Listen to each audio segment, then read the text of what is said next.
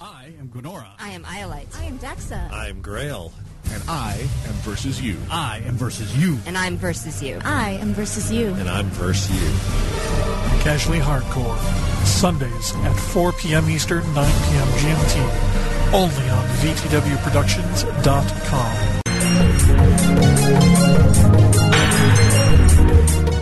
following presentation is licensed under the Creative Commons Attribution Share Alike Non Commercial License. For more information on Creative Commons licensing, please visit www.creativecommons.org.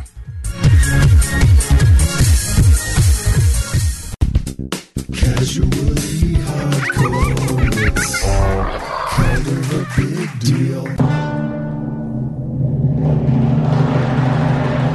I don't like this place. Alive!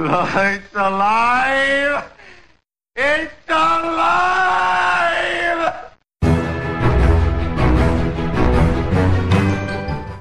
Do not panic, ladies and gentlemen. The casuals have taken control of the airways.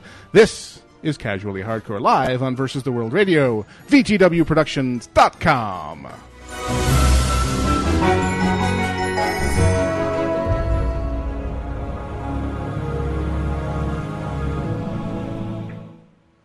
For Sunday, the 24th of July, 2011, this is Casually Hardcore. And Wow. I'm giving uh, I got Gwenora the oh, skunk eye. Boy, did I get the evil eye for that. I had you turned down until you were all prepped so you wouldn't do that on the air. I turn it up, and what do you do? I did that. I did that on the air. I am Gnomewise. I'm Iolite. I'm Grail. And your name is Mud. yes, yes, it is. You- You beat me to the punch. I was actually going to say that. A little bit. My name is Mud.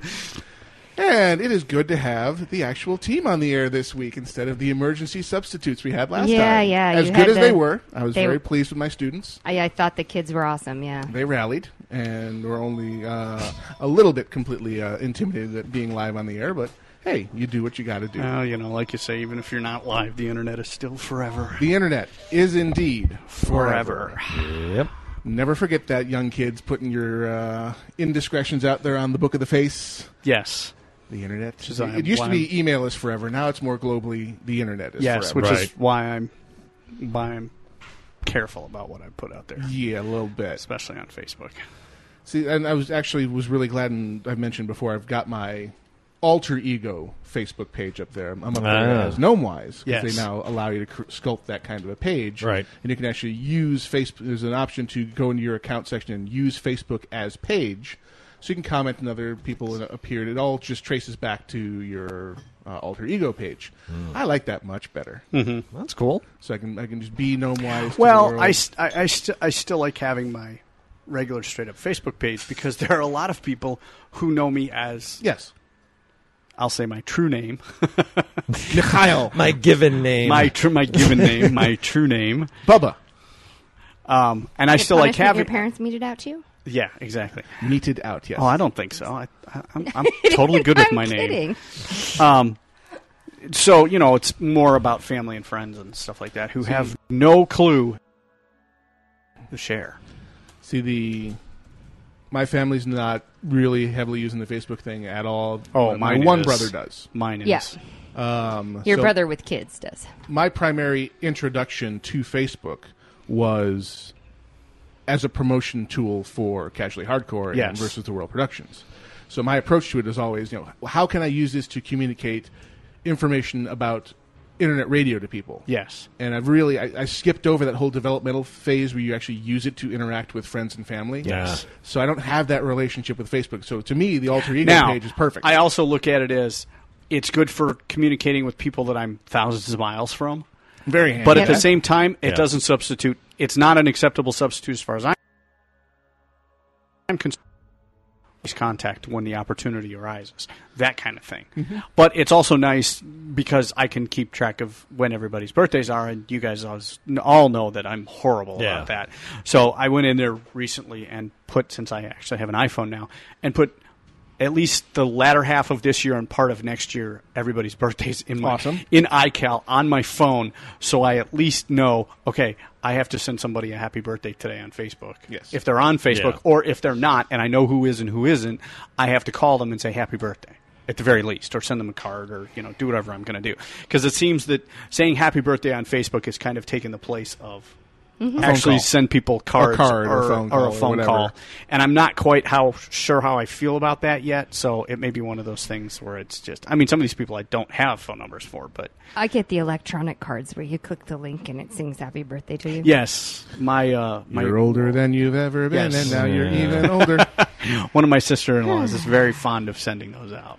Yeah. But they do have their uses. I, will. I Admit. have a, I have a coworker who I, I likes to have send those. I have used one two three greetings.com a couple of times myself. the, the little greeting cards that now uh, the thing I love about the physical greeting cards with a little playback in them is you know that's more computing power than old mainframes used to have. yes, yeah. it is. Yeah, well, you would think about that like that. too. Moore's law, baby. yeah, Well, exactly. yeah. Everything Two more minutes online, and it's a prime number. Really feeds into like making sure you stay on top of important dates because not only this Facebook, but all anytime you order flowers online now, they keep track of anytime you've ordered flowers. I and send you you ordered reminders flowers last year Yeah. around this time. You wanna do you it sent again? To this, this person named Mom. Perhaps Mom would like more flowers at this point in time. It's like, oh yeah, Mother's Day, right? Oh, look that at that! You have, look at that. You've got a really lovely algorithm going there. Uh huh. Oh my goodness! Backing up the truck for the normal programmatic announcements before Mud over there messed things up. Um, see, Mud has stepped away from his mic, so I can uh, now You can you can ding rag- him with impunity. it with impunity. Indeed, yes, and then you'll have to clean it up real quick when it comes back in. I have no idea what you're talking about. Our little uh, arch nemesis is over there working on some uh, spaghetti and shells. The the And uh, splash damage is impressive. yeah, yeah, it's going to be lovely. There, there will definitely be bath after this. She's definitely uh, an AOE in, in her AOE phase. Yeah, Absolutely. Oh yeah. The dog is usually there to intercept and clean, uh, but the dog is away to so there can be peace and quiet uh, to a, a greater extent while we're on the air. Gotcha. As usual, if you are joining us live, and you should be, we are in Internet Relay Chat. Come to VTWProductions.com, click on chat at the top of the page, especially if you have a webcam, click on chat and video, and you'll find myself and Wayne. How you doing, Wayne? What up? In the video wall. Come, join us. See our ugly mugs. Yes, face for radio. And yet we have this camera here. I'm not quite sure what that's all about. You'll about. notice it's not pointed at me. I'm over here, and she's over there. You can also come on over to the dance party. Um, it's me and White Tempest right now. We're jamming. If you play World of Warcraft, hop on to Icecrown US Alliance side and join the dance party in game. Oh yeah. In Internet Relay Chat, we have the one and the only Barry Von Awesome. Barry White saved my life. He is our producer, formerly known as our IRC rep. If you have something you wish to bring to our attention, please send a personal message to the Barry VA, and he will bring it to our attention. Please do not PM the host directly during the show. You will be summarily ignored because, as we have learned, stare into the black void, and it will stare back at you Oh and yes. make dead air. Yep. Dead air. And then it's Dead a air. staring Dead air. contest. Dead air. Dead air. And then we all look at each other going, "Okay, somebody talk. Somebody say something. Quick. It was Quick. kind of fun watching my students learn that live on the air last week. Yeah. as one then another of them went completely silent staring at their computers like guys guys radio Gotta- show. Radio show. You can't. do can't not get, look yes. at the phone no i've lost another one Come back. God, no but i digress Oh my goodness. so if you wish to join us via email the email address is ch at vtwproductions.com. That's ch as in casually hardcore at vtwproductions.com. Useful for those of you who listen to podcast versions of the show and who just um, hate IRC. Yes, you Yes. hate, you hate the freedoms. You We, got we, we, we hate him. Yeah, yeah, yeah. what? Yeah. IRC, the expression of freedom. Yeah. Oh, yeah. Right there. Yeah. Sometimes a little too free. Exactly. This is why we have moderators. You need some freedom fries. T line, T line, quick! Oh my God! Oh, uh, what has been read cannot be unread. exactly. Oh, so cold, so cold. I'm sorry. Was that my out loud voice? So what's our first segment now?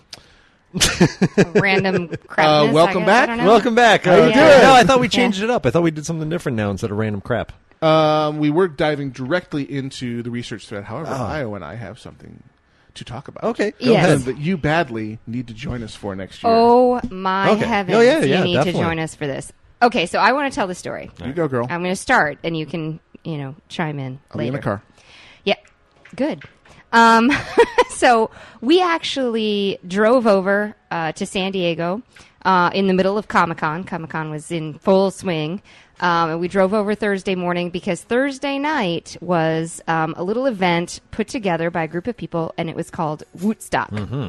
Now, um, we actually made it over there uh, with a couple of hours to spare, which was really good because we got in and we walk up and we're like, uh, yeah, we're uh, supposed to meet Paul of uh, Paul and Storm here. He was going to let us uh, plug into the sound and record the event. And Oh, you're those guys. Oh, you're those guys. Come on in. Right. And they shuffle us in backstage, and, And everybody's on stage doing an ensemble practice number. Introduced us to Damn It Liz. Yes, damn it, Liz. Damn it, Liz was actually running. Um, she was kind of operating as stage manager. She She wasn't. stage She wasn't the house manager. She was the stage manager.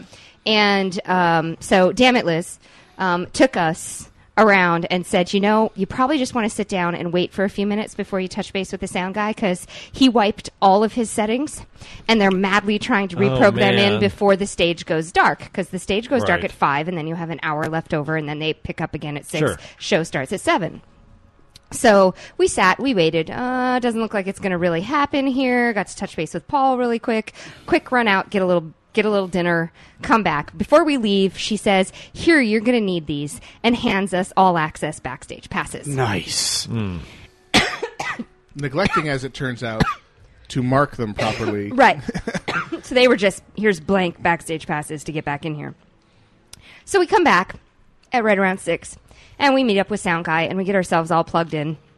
At which point, I thought we were going to go find our seats, but it turned out that it was actually easier to, to just sit at the back of the house with Sound Guy and watch and Light Guy and watch the show from there.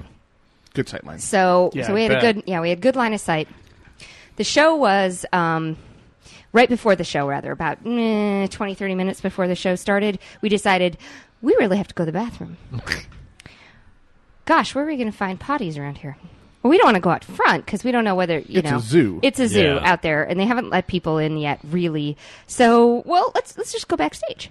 So we go backstage, and we're walking downstairs, and go down and we're like okay um, well there's got to be uh, bathrooms near the dressing room so we'll go downstairs and sure enough we're walking downstairs and i'm just walking down the hallway and i realize i just walked by grant imahara Oh my god, I had to I just, out. I just completely, I and I looked at Todd. Todd turned around and looked at me, and and the eyebrows went up.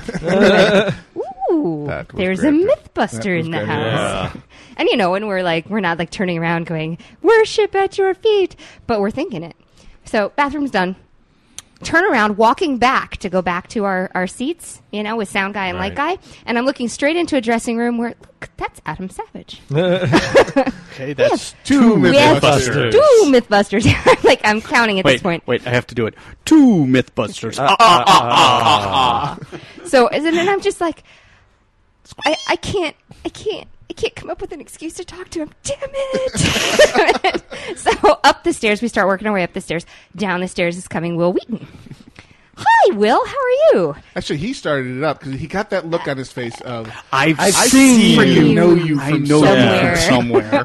And it happened to be like the photo from Phoenix Comic Con. no. Um, I've, I've worked with him at both Phoenix Comic Cons Uh huh. and this, so I've got to Right. be at least Yeah. in the background noise of his head of seen this guy somewhere Yeah. before. Right. I've Yeah. seen him somewhere recently because Phoenix Comic Con wasn't all that long Well, ago. yeah, it wasn't. Well, he even So he- recorded something for us at the last Phoenix Exactly. Con, Yeah. so that's a And I little was more wearing interaction. The exact same outfit. yeah, yeah. Right. You don't really change much. Well, So- I wear my Madame versus the World shirt. What am Yeah. I going to do at one of these Never events? gets washed. Don't So- make me come over there. So he goes, uh, touched it.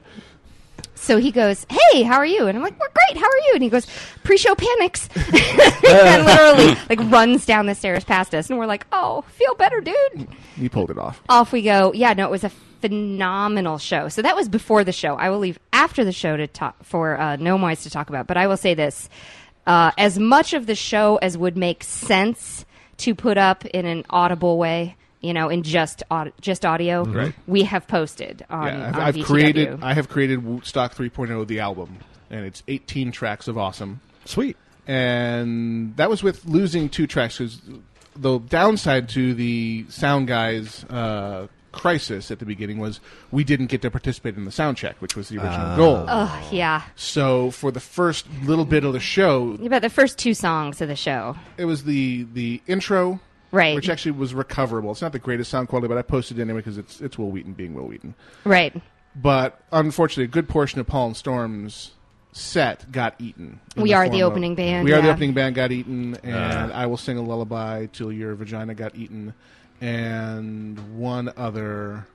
Yes, sing a lullaby to your vagina. You heard him The properly. alternate, the alternate Nice. title of that song is "Fu Coldplay." I really like the fact Yeah. though that you put "got eaten" after that title. That was just Yes. im- impeccable right there. you saw what I did. There. yes.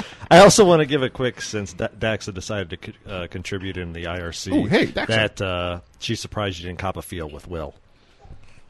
Um, Or who's saying you we, didn't? we haven't told you okay, that after okay, the show it, yet. got it. All right, that's good to know. he's really generous with his fan base, exactly. and that's all Yeah. I'm saying about that. But I digress. Um, Um, so yeah, the, the the feed that the sound guy was giving me was way too hot initially, so it was distorting like crazy. So roundabout uh, nun fight, Right. everything everything got sorted. Yeah, So- we got cleaned up. And I mean, the sound quality. The guy knew his stuff. Oh, and yeah. was just having a fantastic time showing us the apps he had on his iPad, and was nerdy enough to be conversant um, Ah. in what the 'cause it not the We s- first. He did Wootstock last year with him, Oh, so he knew what he was in. For. Yeah, we spent like that 10 minutes before the curtain goes up where everybody's all ready and it's just people filing in talking to him about the board. Right. Because he had the Uber soundboard. Very sexy piece of amazing, technology. amazing Yamaha. I mean, it was it was only like three years old, but it was the design was like eight years old, and so he's describing about how this design is at the end of its life cycle, and he needs to actually get. And the new designs have these four monitors that Yeah. are all touchscreens across the front, and he's waiting to get one of those. complete sound tech nerd. Uh-huh. Oh yeah. Yeah, Power this is- brother. Yeah. Hope, hoping he's there next year, and, and hoping we get to do this again. Yeah. 'cause Yeah. he's a really so nice guy. definitely shout out to Jason, the sound guy Jason, at sound the guy. Balboa Theater in uh, San Diego. No, the whole staff of the Balboa was uniformly awesome to phenomenal. us. Uh, Cool. for for Yeah. generic people that they were just got thrown in their face at the last minute. They took really good care of us. Awesome. Um, and we tried to stay out of another their way. reason why you guys badly need to come to this next year. Cause Yeah. damn. So, yeah, so the show was four and a half I know, hours I know long. you wanted to. There's- You yes. two freaking weeks out It's of not town. desire. Yeah. I It's, know, it's, I know. You know, life. Yeah, yeah, yeah. So Uh, it was uh, four and a half hours long. Yeah. It was phenomenal. I love their they're coming back after the Um, animations. Like, yes, ladies and gentlemen, at Wootstock we have a saying: when other shows are closing down for the night, we're beginning the second half. Right. and they weren't kidding. Yep. it just kept going, and they kept on going long after we left. Actually, because they they were just lining up for the signing. And Yeah, they had a Wow. they had a signing after the show, and we like, and then they had uh, photos, so photo ops after the show, and well, we went in between. So they they take their bows. right. Everybody files off stage, and uh, Gnomewise goes. Now I have never. I have a disc. It's now or never. I have you know I have I have a, I a have flash drive. My excuse It's- is what I had. This is my excuse to Uh-huh. get downstairs to the dressing rooms after the show and offer them all a raw copy of the of the Ah. I have recording. the copy here, and I have this thing called the Backstage Pass that says all access on it. Let's go. Dun, dun, dun. So, Dun, dun. so literally, we've got it. We're not actually displaying our passes; they're in our Right. pockets. But everyone at this point is used to Yeah. seeing Seeing- us seeing, yeah. inside the theater. So we just walk downstairs and Basked in the glow. and kind of hung around for a little while with everybody. And we got around. We we you know listened to everybody talk and watched people drink some good beer. Um, That was And one of the themes in, in the uh, show. Wil Wheaton was like the, the person who brings me an arrogant bastard ale gets a an Plus upvote and a plus one for me, and that's like money, people. and Someone obviously someone did. they man, they got a stone product. They got him a levitation instead. Ah. stuff that they they could get. And he was he was wonderfully uh, thankful for that because apparently the beer they had on site was not up to Mr. Wheaton's standards, and I understand because it was Bud Light. yeah, Yeah, it that's really not up wasn't. It really wasn't acceptable beer. there was a running joke where Molly Lewis, uh, at the previous Wootstock 2.0, couldn't re at their old venue couldn't really get in because she wasn't Right, right, right. And their liquor license said, no, you you, you can't have her in here. She's underage. So they kind of had to have security escort her on stage, stand behind her during her set, and escort her back off stage, so they didn't lose their liquor license. So the joke this year is it's it's Molly is free because she's 21 now, Right. Right. Mm-hmm. And you know, they brought her a, a beer on stage, Nice. and and Wil's like, "N- "No, I asked for beer." it was pretty funny. So yeah, so we did finally get to offer people um, copies. No one, of course, had the equipment there to co- make a copy of They it, just so put we it on the posted internet. it all and put Yeah, it on the it's up for internet free for them. download. But it was, And but if it you- was, It was a all really, a ruse, anyways. no, Pretty much. It was, but it was phenomenal. It was really. I mean, we stayed out of people's way, and we had an awesome time. And you know, I really- I- hopefully, we'll have reason to actually do more talking with people next year. Well, next year I think we'll set aside more time Yeah, now that we understand the lay of the land and how it works. And oh, I Yeah. wanted to arrange video next time because Mm-hmm. a lot there were a good portion of the show that you had to have video for. Right. And if you had, I mean, it's co- it's um, Creative Commons. Right. So if you if they would agree, They, then they we begin can the show they- post by saying, high "We quality encourage video. you to record this and post it on the internet." oh, cool. So no flash Oh, photography. that's So if they're willing to let us come in and set up professional, um, Yeah. professional video, We then we that. have access to that. We could set that up for them, and then they could have free professional video done. Which you you can't actually argue about free professional video, free professional audio, then available on the internet, you know, for everybody, and it's Nope. very high quality. So, and all I'd like to do is shake your hand, please. I mean, uh, my goal at a lot of these things is, as evidenced by Phoenix Comic Con, is to get little stings Sure. recorded, and they're just it was it was too much of a zoo. Yeah. yeah, it was crazy. If we had had the stamina to stay to the bitter end, That was my fault. I was tired, and I didn't um, realize where where things were going. I was like, Well, it sounds You like didn't it realize it was gonna be at been- 3 a.m. It night may have anyway. been more if you kind of gotten there a little earlier. And next time, had no, that- we will we will maybe stay the night before. And just be there during the setup process Right. to work out all these kinks. yeah, the to be And we- there I- for the I'd sound check, to line up the forgotten this mixing cameras. It's the Oh. So I was using the handy quarter as a mixing desk, which I'm Ah. not familiar with. So it, it was a cascade of things. Yeah. that you learn from. For we, sure. We've got fantastic captures when all is said and done. And go, for the love of God, go to the Alpha Geek section of versus the World Radio and download them now. And we're going to play some of you, them for you uh, during our music breaks today Awesome. because, damn. And Yeah. yeah, the Heck ones yeah. that are the ones that are short enough. And they were just yeah. So it was a really just a phenomenal event. But you know, you get to the hotel, it's three before you're actually eating dinner, Yep. Thankfully, then- there's late night delivery Italian available. and then go crashing out immediately, and then getting up. It's ten or so when you're getting up in the morning. You realize, huh, you're supposed to be home in like two hours. That's not going to happen. Then your eight year old's calling you having hysterics because mom's not going to be there at noon like she said she would. Oh no. It's like, ah. Does not deal with change well. yeah. Ah. But we can highly recommend uh, download, you know, the Wootstock 3.0 content we created for you, get a flavor for it, and if Wootstock comes anywhere near you, because they do tour the show around, Right. go for the love of God, go. It is, Yeah. it is, it is as advertised. Uh, Nerdvana, Geek Church, whatever you want to call A it. rockin' good time. Yeah, it is. There's Cool. a little something there for everybody. They had this one guy who they billed as the uh, theater owner's nephew to come out on the stage, and he came out just deadpan nervous and told like eight, ten minutes of wow jokes. Well, No. that's, and that's, And that, that wasn't they random person. That were was, I know, but they were hilarious. But that's how they billed him. They billed Right. him as random person A, but he wasn't. it was it was Jeff Lewis from the Oh, Guild. right. Uh-huh. dur- doing his Herman Holden character, who he is who he is created as the real life persona of the guildmaster Right. he plays, and this was Herman Borg or Holden whatever. doing his stand up Yeah. Stand up uh, comedy premiere. He did well. He did something like that at BlizzCon. No, he's done a very Yeah. similar, and this is Yeah. just a, a mutation of that where he was billed as the nephew of the owner of the venue. Oh, gotcha. We were advised to give It him would be some a good stage idea time. to give him some stage time. Um, now, some of the more visual jokes that you're not going to see, they had the writer from one of the primary writers from Eureka um, down there, and she came out on stage, and they, you know, she basically killed everybody. Um, literally pulled out a gun and shot Adam Savage and Grant Imahara and uh, Wil Wil Wheaton, Wheaton and, Felicia Day and, for just that bit. and Yeah. Paul and Storm and well Felicia Day had come out for one other event, but there were a whole bunch of really uh, great portions of the show that you you had to get The visual. the visual. And search for. search YouTube. so- Someone will have recorded it of, of varying qualities, but it, it'll be out there. Yeah. So it was definitely Fetch me my Horcrux. hilarious. Yes. Someone brings her laptop out on stage. As a writer, that's her Horcrux. That's her right, Horcrux. right. I saw that last night. So what? Oh, the, Oh, the Harry part two? Potter? And what do you think? I think that the 3D effects weren't nearly as good as what was in Avatar. You saw 3D. Yes. You saw the 2D edition. Yeah, I saw the I 3D. didn't go 3D either. I I just went, saw I 2D. went to 3D, and I but uh, I thought the movie. Did they give you the Harry Potter shaped 3D No, glasses? no, no, no, no. They're They standard. They were almost like Devo glasses. Was kind of how I thought of it. Hmm. Um, and I now I have just finished watching all of them.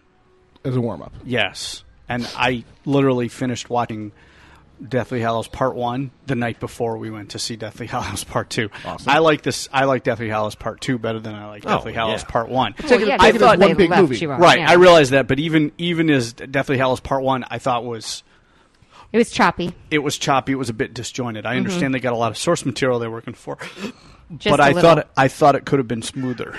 Yeah. Yeah. That was no small undertaking. No, it was Well, yeah, not. trying to adapt that But book. the thing about it was, I also got to see time lapse of all of them growing up. Yeah. which I thought was very interesting. I mean, you've known these people since they were 11. Yeah. Right. And I, I thought that was how much they've all changed and how they've grown up into looking like little kids, into Teenagers, Looking into like young adults. young adults, and Emma Watson. Oh my God! It's okay. You don't need to feel bad about yourself anymore Nope. because She's totally she's 23, 24 Yeah. now. Yeah. yeah. yes. Actually, I thought the girl who played Ginny Weasley, Bonnie Wright, yeah, she was pretty good, darn good looking too. Yeah, I saw some Mm. shots from her modeling uh, Hmm. career that she started up. Damn. You, you do the double check. That's who that is? Mm-hmm. yeah. As, as she grew up too, it was kind of like then. okay. She's At which point really you started looking. fanning yourself a little bit. A little bit. Oh. Yeah, exactly. yes, like young Miss But yeah, I enjoyed. yeah, I, I enjoyed all the movies. I do have the vapors. at which point, at which point you went, who? yes. Okay, but now the important question. So I haven't seen any of you in like three weeks. Mm-hmm. Is who's got the new George R. R.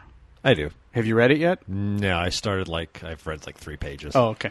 I'm not touching any of his books until the uh, SOB is done and hasn't died. How So old I'm- is I'm he? Because still- how many more books is he supposed to come out? I'm with still for convinced this? he's going to pull a Zelazny on me.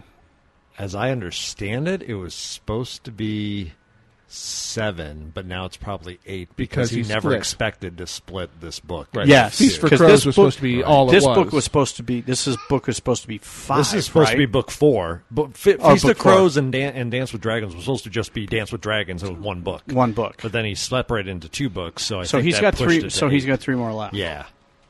Yeah. No, and when he has successfully finished the series and the book arrives on the whatever passes for a shelf at that point in the future, Right. um, also known as download, Right. then and only then I will reread from the beginning all the way through to the end. Because I was just getting sick of new book comes out great. I got to reread everything because I can't remember all those. See, that's kind of that's kind of the whole thing. That's kind of the whole thing that I'm kind of looking at. Is all right. Do I want to reread the whole series, or do I just want to wait until he's done with everything and then That's just where- read that's where I'm thi- taking my read stand. everything from beginning to end and go from. I've had a number of authors just freaking die on me before their Yeah. work was done, and I don't want to go through that again. A friend of mine though has the audio versions and said those are really well done. Okay, So- good. As long as they're unabridged, I'm a big. Yeah, you, you already know. You don't have to sell me on that. I'm a huge fan of unabridged audio. Yeah. Yeah. Here's here's an example. Driving across the desert, Right. I read to him for four and a half hours. Wow. that was just on the way out. Uh, just on the way out, I read another four hours on the way back. Codex I Alera, baby. finished. I uh, we finished book four, Captain's Fury. Captain's Oh, yeah. And got partway into book five of Codex Alera. Ladies and I, I have an announcement to make before you finish that. Uh-huh. Ladies and gentlemen, you have wit- just witnessed the epitome of marital commitment. what reading for eight because and a half read hours? to him for eight and a half hours That's my little cookie while cutter. driving. Yeah. Yeah, well, I don't. Reading while driving doesn't actually bother me, and it's a. Uh, it's fun. I get to actually read the book, and I get to practice reading aloud, which I get kind of excited sometimes. The book gets starts moving really fast, and I start reading really fast, and I'm like, oh crap, I'm slurring my words together. I got to slow down. And so you're working on your pronunciation, and you're working on trying to give the characters voice, and you're working on so. And I couldn't tell. Could was I doing okay voicing the characters fantastic. and things like that? Because you're trying to voice them differently, and I look forward to road trips with you because I know that I'm going to get me some audio. See, I, I can't stand. I hate reading out loud, and Daxa loves for me to read out loud.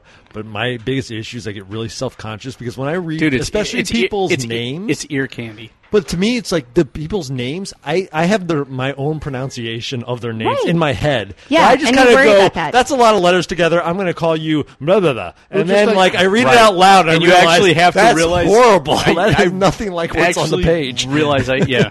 Yeah. Grail, It's because Daxa thinks you has a s- you has a sexy. Well, voice. I mean, That's all there is obviously, but nonetheless, especially considering the shirt that you're wearing today. Okay, Yeah, this exactly. far into our careers together as radio personalities, you have to know that Grail speaks Grailish.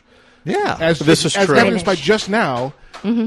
he said pronunciation, pronunciation because he's Grail. Right. Yes. Why be self conscious That's what about I that? mean. It's completely awesome. See, I shouldn't. I should not. Uh, but I hate to subject my Wait, myself to it, let alone Ah, somebody she else. loves it. I know she does, but I just you know we do keep like, inviting nope. you back. Well, I it's- know, no, no. I'm. It's not, funny I know. because I I realize I'm like, huh. I wonder if I pronounce the same these word these names and these places the same way Yeah. that that Well- Ti- that Gnomewise reads them, and then I'm like, well, he's gonna get it. So Yeah, I get it. I Whatever. mean, I mean, and it's everyone has their own read because you're you're sitting there I didn't reading do out that. to me. I know, I know. Well, the little scamp did. In fact, I should if I was on the ball. on the ball. Um, you're reading your Codex Alera to me, and you're reading what I have as Legionaries as Legionnaires. right, Right. And it's just a I read it one way and you read it the other, but I understood exactly what you were talking about. right, Um, but anyway, we're over time for our first break. and we have fun for you on the first break. We have uh, it's a little bit longer break than usual, but we have from the aforementioned Wootstock 3.0. This is a segment by Patrick Rothfuss, who was a uh, surprise. You guys guest. want to stay on and listen to this, by the Oh way. yeah, uh, this section is titled "It's a Fish," and when you get to the end, you'll understand what I'm talking about. You are listening to Casually Hardcore live on Versus the World Radio, VTWProductions.com. Check us out on the web. All the fine shows are available under the shows tab. Listen to them; you will be glad that you did. We'll be back right after this.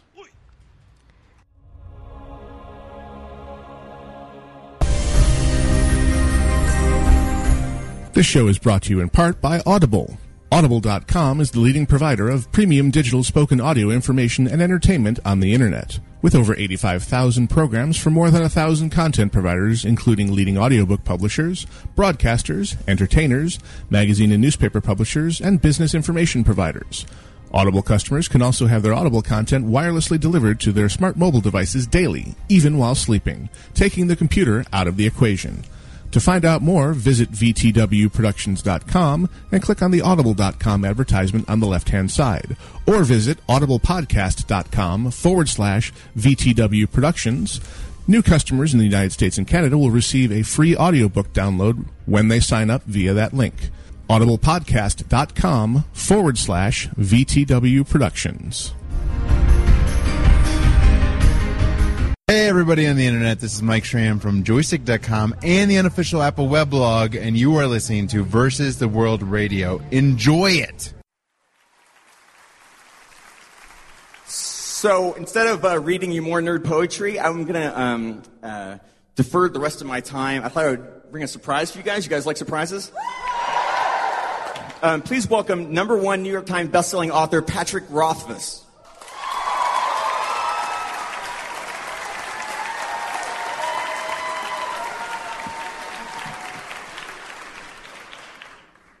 Come on now. Do you guys really know who I am?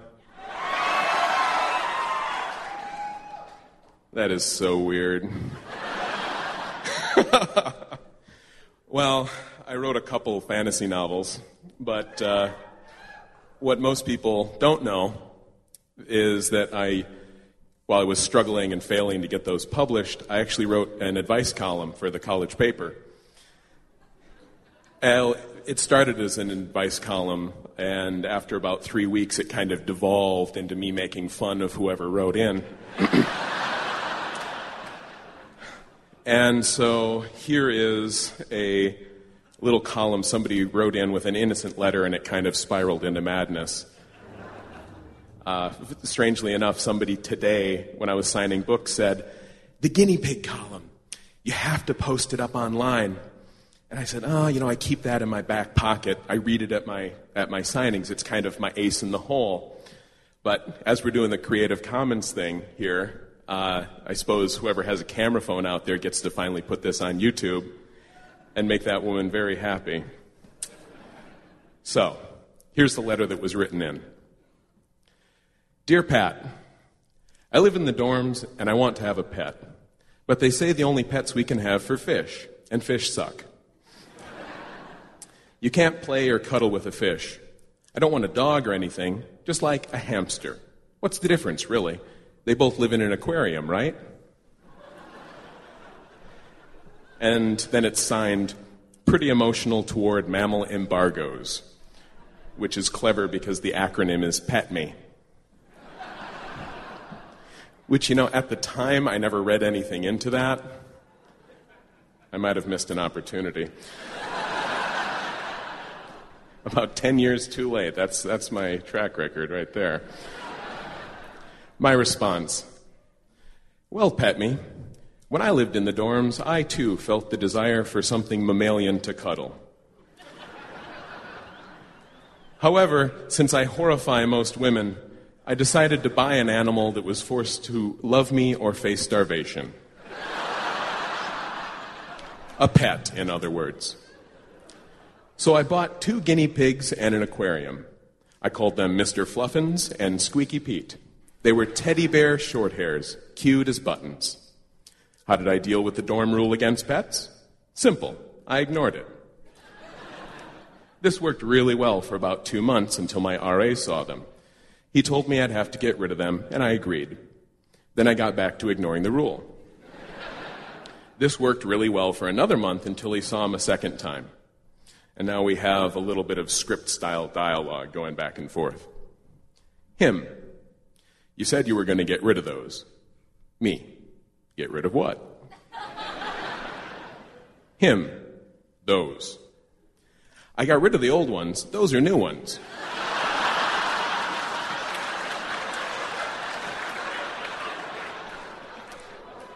Him.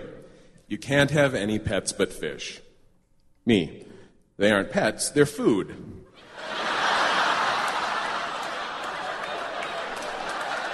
I'm just fattening them up. Him. Listen, there are rules. Me. In Thoreau's concept of civil disobedience, it's every citizen's duty to oppose unjust laws. Him. I'm getting the hall director. About 10 minutes later, the hall director stopped by. He says, You can't have pets in the dorm. It says right in the handbook. Me. Except fish. Him. Right. Except fish. Me. Those are fish.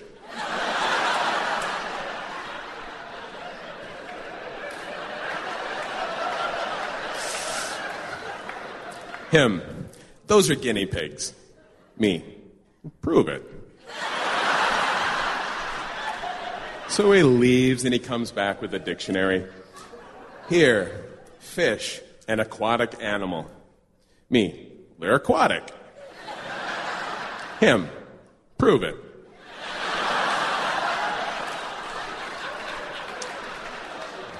So I leave and I come back with my neighbor's 10 gallon aquarium.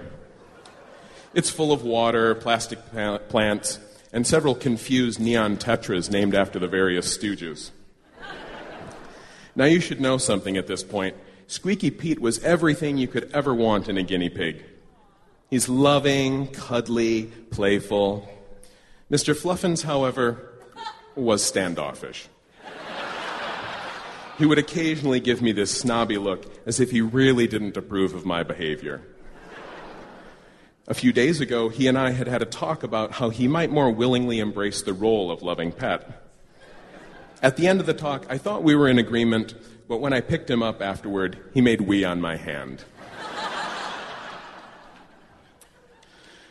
So, with the hall director standing there, I picked up Mr. Fluffins, dusted the cedar chips off him, and dropped him in the aquarium. he squeaked a little and then started to swim around. Then the hall director said, Aquatic means they live underwater. Swimming around doesn't count.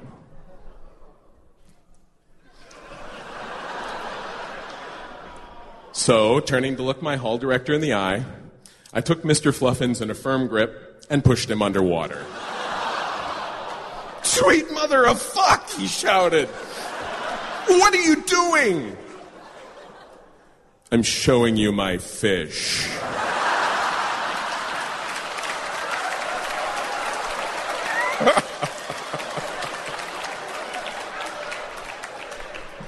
I said calmly, still looking him in the eye. Mr. Fluffins and the Stooges started some improv comedy that lasted for five seconds, ten seconds, fifteen seconds. I didn't look away from the hall director. His eyes were huge and he started to sweat. I didn't blink. It's a fish, he said.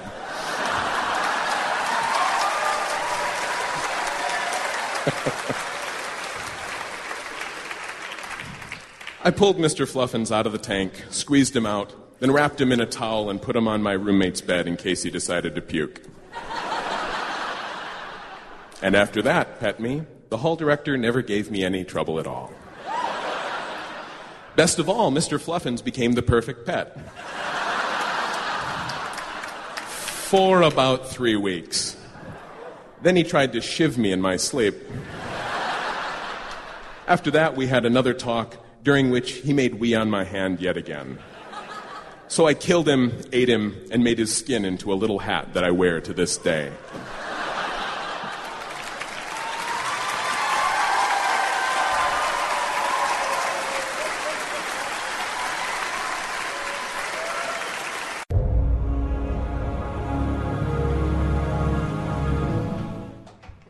Casually Hardcore continues live on Versus the World Radio, VTWProductions.com. So, yeah, there's a little sample of the kind of thing you can expect if you, too, attend a presentation of Wootstock. Nice. Yeah. Very funny. I rather thought so.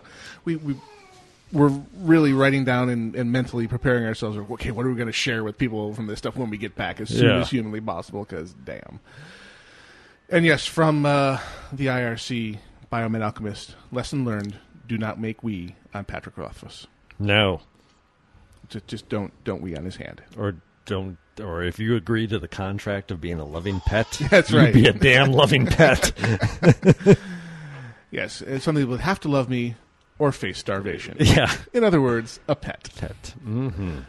Alrighty, so we have a very uh, fat and interesting research thread Yeah. this week, provided to us by, and the actually the title of this week's research thread is the Barry is a founding member of Hydra Edition, as titled by the aforementioned Barry, Von Awesome. VA. So contributors include Barry VA, Fangs, Aid, Boba Fetish, whose name I just still love to say, Boba Fetish. Mhm. Boba Fetish. Boba Fetish. Boba Fetish. Thank you guys for all your contributions, about which we shall now speak. And I believe Grail had a, uh, Oh, yeah. a preferred go-to one as our opener. Which is, I mean, it always depresses me when I have to give you know our producer credit for anything. But this is from our producer's contribution, which is top ten supervillains who really should have gone legit. This is a really funny, well thought out list, including villains such as Doctor Blight from Captain Planet. and Captain Planet will be coming up later in this discussion. Oh, I know, I know. For totally different Yeah, reasons. Yeah, I heard. and- I haven't seen the the thread post, but I've heard of what you're going to Uh-huh. talk about. So yeah, Evil. Um, So- quite a few from uh, DC. the DC, especially the Flash. Flash, yeah. and a number of people that basically the criteria is here is you're being a supervillain. Number one, they couldn't be just insane. They Right. actually had to have you know cognitive reasoning and be somewhat Chosen to be evil. and chosen to be evil. And it came down to the fact that what you're doing, if you went legit, you would make so much money. Right. you're like and sitting- never have to go to jail. and never have to go to jail or deal with people, you know, trying to hunt you down. I mean, you have people like um, Mirror Master who basically figured out how to transport himself through mirrors into alternate dimensions. And basically, the comment is, is you basically should just be giving this person the Nobel Prize already, and he should be living, you know, the high life. Living here. large, yep. Yeah. So a lot of the, a lot of the uh, villains that they bring up here are folks that you know, if they had applied it they would have made so much more than uh, than As their a- life as a supervillain could ever possibly give them. Yep. So a very funny, well put together list, which I'm sure our aforementioned producers shall be linking in IRC. And we will also include them in the show notes as posted on VTWProductions.com. Yeah, one of the ones mentioned here is one of the villains I always kind of went, huh? That was Mysterio. Yeah, he was always a why. Uh, you might know Mysterio as the Fishbowl Spider-Man villain and the only man in existence to make Lady Gaga go, maybe you want to tone it down a little bit, buddy. Yeah, I like the line. The end of it. It goes, "If this guy only applied half of his expertise, uh oh, Fumble. baby down." Baby's toys down. Oh, babies. Oh, Ow. microphone has landed on the baby's foot. Alert, alert, alert, alert. Poor baby. Magnetically drawn directly to what she should not be touching. Exactly. She's she's growing that exact same gland that her brother has. Oh yeah. I Well, it's mean, all children have it. It's amazing to observe someone because we're hypersensitive about the you know position of the gate at the base of the stairs Sure. because that way lies death for the infant who's Right. now able to climb but not able to really control her descent. Right. Right.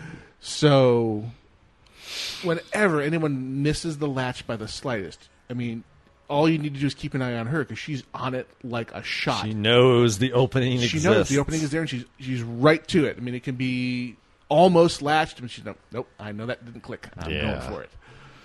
Hmm. All right, so All right. back to Moving on. the research thread. All right, we have. Let's see.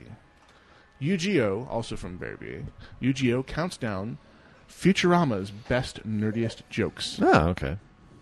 And also, there's some fun stuff coming out of Comic Con and Futurama about the five remaining episodes uh, this season. Oh, okay. Um, including one where there's a whole segment where the show is redone in anime style with all the anime tropes and all Really? the anime stylings. Are just supposed to be freaking awesome. Oh, that'd be cool. Um, but the throughout the oh great audio built-in audio on advertisements is evil. Alien languages. They have more than I mean it's it's two or three completely formed alien languages that you can either do direct substitutions for English letters or you have to apply a variety of mathematical formula to Really? in order to decode. And there's they put messages throughout the episodes all the time. Oh, and they give you all the clues you need to do to figure them out. So the basic substitution alien language, they would often put advertisements in the background, like drink slurm. Right. And then they would have the alien version of it right next to it, so you could have the ah okay, Yeah, that's begin what- to form yeah. your, Right. your language matrix. So there's messages to the fans throughout in the various alien languages if you have the wherewithal to go and decode them. And if you watch the extras on a lot of the DVDs, especially the DVD movies, they talk Yeah. about it at some length, actually. Oh, And. There's a DVD extra where they have one of the mathematicians that they refer to a lot. She's up there and she's speaking ab- about this exact topic. Huh. Um, Star Trek jokes, of course, they had uh, pretty much the entire surviving cast uh, voice their characters Yeah. for an episode about themselves. Um, there's the quantum finish at a racehorse or a horse race, and the professor objecting that you change the outcome by observing it. uh, one of my favorite episodes, the Farnsworth Parabox, where Professor Farnsworth's from two alternate uh, realities simultaneously make a box containing the other person's universe, and then travel back and forth between them, and hilarity ensues. And the Yeah. only the only difference between the two universes is that coin flips have the opposite outcome, and then all the things that you know. What color did Bender choose for his chassis? He flipped a Oh, coin. wow. Yeah. Lisa, Leela, whether or not to deciding to go out with Fry. Right. She flipped a coin, and so on. They had, they had a lot of fun with it, and there's a lot of nerdy goodness there um, the entirety of the movie Bender's Game, uh, which was had lots and lots of fantasy references. It's basically a D and D centric movie. Um, a villain in a recent episode was Erwin Schrodinger, who was basically doing the Schröd- Schrodinger's cat experiment live on the screen. And of course, a reference to the 3010 Comic Con, Yeah. where they actually, if you look at the building that they portray, it's the San Diego Convention Center. Right. And free admission with Ewok pelt. Nice. Yep. So there's a lot of good, fun stuff on those for fans of Futurama, like, well, me, because Futurama is awesome. Yeah. There's some more dream interviews. Is that any of the voice actors uh, for that would be awesome. Oh, I'm sure. Because, damn. Yeah. All right. Who's got what? Anyone, or shall I go? Oh, I don't know. There's so many things. They are rather juicy this Yep. year. Yes. Well, they I mean, did do. Uh, our, our guys, there's one in here where Obama. The title is Obama dials for pizza, get space station, Right. which isn't. He called the space station deliberately to talk to the astronauts while uh, Atlantis was up there. Yep. Um, you know, and was joking. Um, and so he's, you know, he was joking with them and said, "I was just dialing out for pizza, and I didn't expect to end up in space." Obama quipped. So, I mean, it's it's a little Uh, it's a flat kind of a joke, but yeah, I was sad. I was sad to see the last uh, space shuttle. Well, yeah, there's mission another over. other link here from Aid was the Atlantis returning safely. Woot. Yep, amen. And that's the end of the shuttle program. So we currently Yep. have no manned spaceflight program in the United States. Right. We got to hitch a ride with the Russians. Yep. So uh, keep an eye on those Chinese and those Indians because they're leading Yeah. leading the charge now. Yep. Yep. Yeah, that was actually from Boba Fetish. Okay. The link. Um, there's a link here from Aid, though, which is something I participated in, so I do have uh, Ah. a slightly invested interest. Uh, basically, the pre orders for Old Republic went live. Ah, yes. So we jumped on that and ended up going for the super high priced collector's edition. 150 bones, right? 150 bones. that comes with a statue and an authenticator and music and a galactic map and like seven in-game items plus, which is really curious, a in-game collector's edition store. Which I don't know what that even is. Stuff that but it they'll, cool. they'll put more stuff in the store over time. So. I don't only- know. You're going to find out. It was one of those things where I know I would kick myself in the future if I had not had it. Ah. So I figured, you know, I better just See, that just tells me they know their customer. They know it. Oh, well, I mean, they had a, also they limited the amount of collector's editions. Oh, even better. do. So, yeah. So I was up at midnight on Thursday when they actually put the pre-orders live, Right. or Wednesday, and uh, you know everybody was hanging around the forums because that was the rumor that they were going to go live, Uh-huh. and like ten minutes later, it, there they were. So. Dex and I are going to be uh, in there, and they of course may also made the announcements at Comic Con that heavy beta testing is going to start in September. They're going to have big weekends to do stress testing. It sounds like, but release date is still holidays of 2011. Okay, so end of year ish. That's good. Yeah. And we've had a few people over Twitter. I know Daxter got some, and I got some asking if we were going to have a casually hardcore Star Guild. Wars guild. Guild. And yes, however, to create a guild right now, you have to have four people minimum that have pre-ordered the game in that guild, Okay. and you can only join one guild in the pre-order phase. Gotcha. So. If we can get four people that pre-order, We we'll haven't joined form the guild it yet, now. right? And If- it's 150 bucks. no, it's 150 if you want the collectors. Oh, for the collectors, You can get okay. the standard edition and pre-order th- that, which is the normal Is it 60? 49 or 49, 59. It's probably 50. okay. It's probably 59. 50 bucks. So Yeah. you can do that and, and join that way as well. However, uh, if not, then it's just something we'll form after the game goes live. Right. So either Yeah, way, so we I'm- will provide something once we get a little closer to the launch. So, not surprisingly, from Boba Fetish on the research thread, Mm-hmm. uh, from the Den of Geek, Star Wars, Boba Fett spin off movie, a possibility? Boba Fett's dead. No. You know, Boba Fett went into the Sarlacc. Yes. Now he lives We- in the comics. He in, the, co- in the okay. comic, he gets spit Okay. out because he's indigestible, and there's a whole. Well, no, he like he gets he's really really wounded, but he manages to crawl out of it, or some some other bounty hunter saves him, and he's all burned See, in the up version from I, in the, ver- in the version I saw, he was burped out. Oh well, But I threw up a little. Yeah, I threw up a little. yeah. Sarlacc, that's no small undertaking. Could Captain America director Joe Johnston be looking to make a Star Wars spin off movie, and will George Lucas let him? The last Star Wars movie to hit the big screen, The Clone Wars, proved to be a. That was not the last Star Wars movie. No, it wasn't. And there was never a Star Wars movie named The Clone Wars. No, Nope. they're talking Yeah. about Star Wars, the Clone Wars, the animated, animated movie. series. Right, They're okay. talking not even the animated series, but the animated movie, is Okay, what yes, they're that- talking I- about. There, I am, That's what I am incorrect. Because I've, technically is- because I've seen it. As a matter of fact, I have it on my laptop Oh, on yep. iTunes. I just got reminded of one thing though, real quick. Let me hop in Uh-huh. for the guild. Um, please email in suggestions for a name, Ah, yes. or post on Facebook Yes. page. However, you can contact us. We're opening that up to the fan base to come up with a name for the guild for the CH. Nerf herders. Nah, I'm sure there's like we'd probably be Nerf Herder 27 at this 27, point. 832.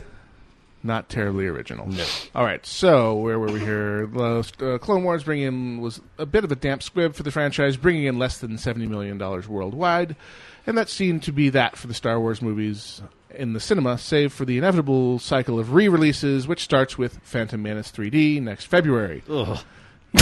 Yeah, I, I defi- That made me I throw up in my just mouth. Threw up a little. Misa coming at you in 3D. Oh God. But Mike director Joe Johnston had the key to another film. Johnston, who is doing the press rounds for Captain America at the moment, told Screen Rant, "I'm trying to get George Lucas to make a feature based on Boba Fett." When then, when then asked if it's a film he'd like to direct himself, he said, "I would like to. It would be a lot of fun." So Boba, there's there's hope for you. Really? That's surprising because I thought wasn't Lucas the one who always said he never even understood why people liked Boba Fetish. But he understands how to Fett make too, but how, yeah. how to how to make money. Uh, that's that's that's damn. All I have to do is sign this piece of paper and I receive a large check. Hmm. Yes, because he's good, so good at protecting the sanctity of his franchise. Midichlorians! but I digress. And I'm not bitter. No, not you. Me so not bitter either. Eh. And So I was looking at explorers discover three billion year old life forms off the coast of Michigan Yep. and found something else even better. Bring it. Thirteen year old shoots chupacabra in Texas. Chupacabra! A young man. A young, El chupacabra! Finally, I know. A young Wow, we've only been hunting that guy forever. A young man identifying himself as Carter Pope claims to have shot and killed what he believes was a chupacabra in Texas. How did he know it was the legendary monster? Apparently, it was hairless and had shriveled up, quotes, back legs. Good going, Pope. You probably cold, killed an old injured dog. Yeah, Chihuahua. According to Live Science, Pope is eagerly awaiting confirmation of his historic chupacabra find through DNA analysis of tissues his father sent to a lab. If history is any guide, the chupacabra, which means goat sucker in Spanish, and is named for its repu- reputed habit of sucking the blood out of small animals, including goats and chickens, will soon be revealed as a known member of the canid family, a group that includes dogs, coyotes, and foxes. The creature Pope shot was not seen nor suspected of sucking blood out of anything. It was merely walking across a field. Great. Great. For future reference, Look, it's walking. Okay. I have to. This is on. This is on IO9. It's called uh, uh, Yeah. io9.com, and it's the it's under the header Monsters Among Us. It says for future reference, people, if you see a creature you you think might be a cryptid, don't kill it. Trapping it is much better. That way, the ju- chupacabra's blood-sucking family won't come after you in the dead of night. Just the fact that all they have is the tissue sensor and no longer have the actual Critter. critter itself. Yeah, suspicious.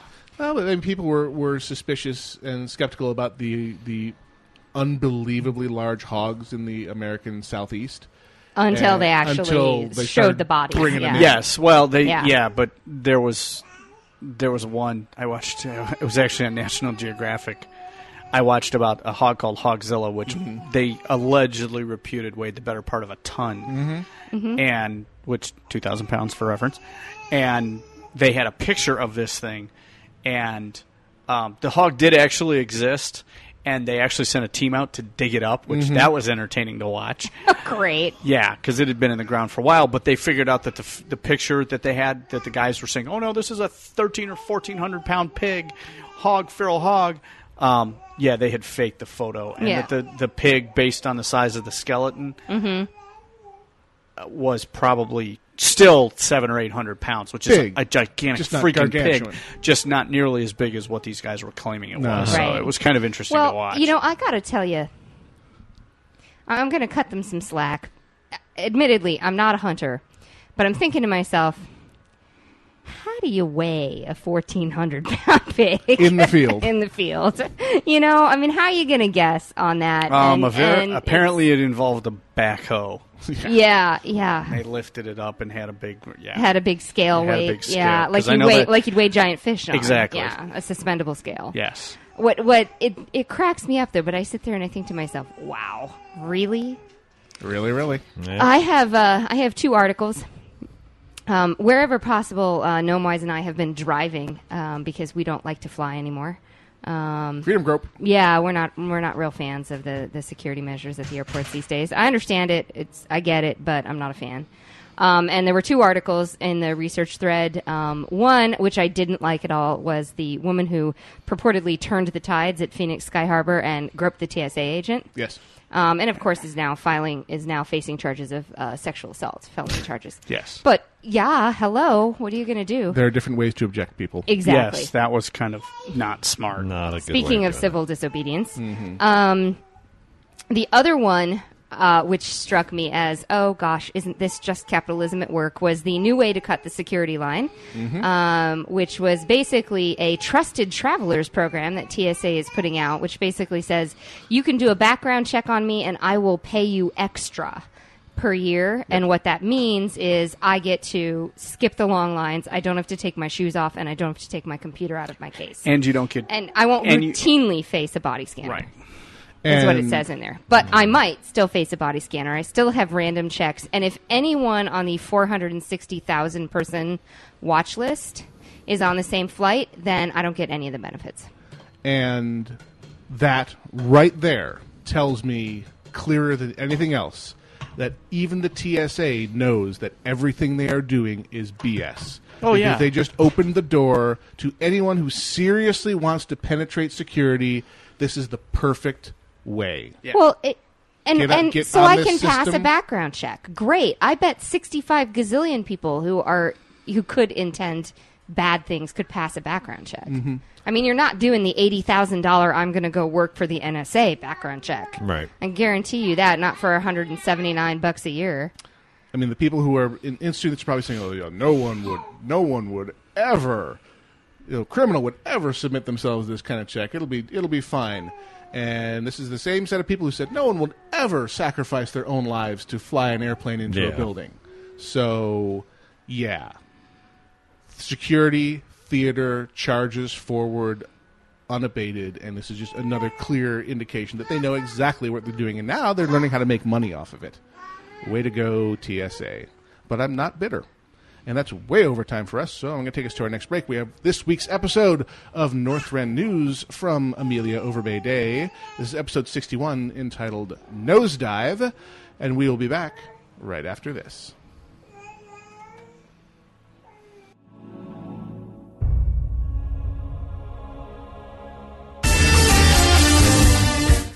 Versus the World Radio uses Typefrag Ventrilo servers. Try them out for free at www.vtwproductions.com. Once you've experienced their incredible sound quality of their high availability worldwide servers, sign up for your own vent server at typefrag.com.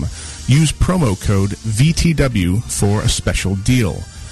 Try on all of their fantastic features, such as their money back guarantee, instant setup over the internet, web based control panel, live chat support, and servers based around the world, so you can always find one that is near to where you like to play. Versus the World uses Typefrag, and so should you. www.typefrag.com, promo code VTW.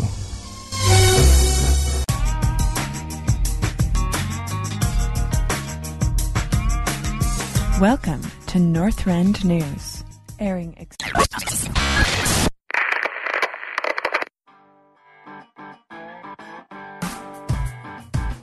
Don't touch that dial. You're listening to NGR, Gadgetzan's premier news source, airing exclusively on Casually Hardcore on VTWProductions.com.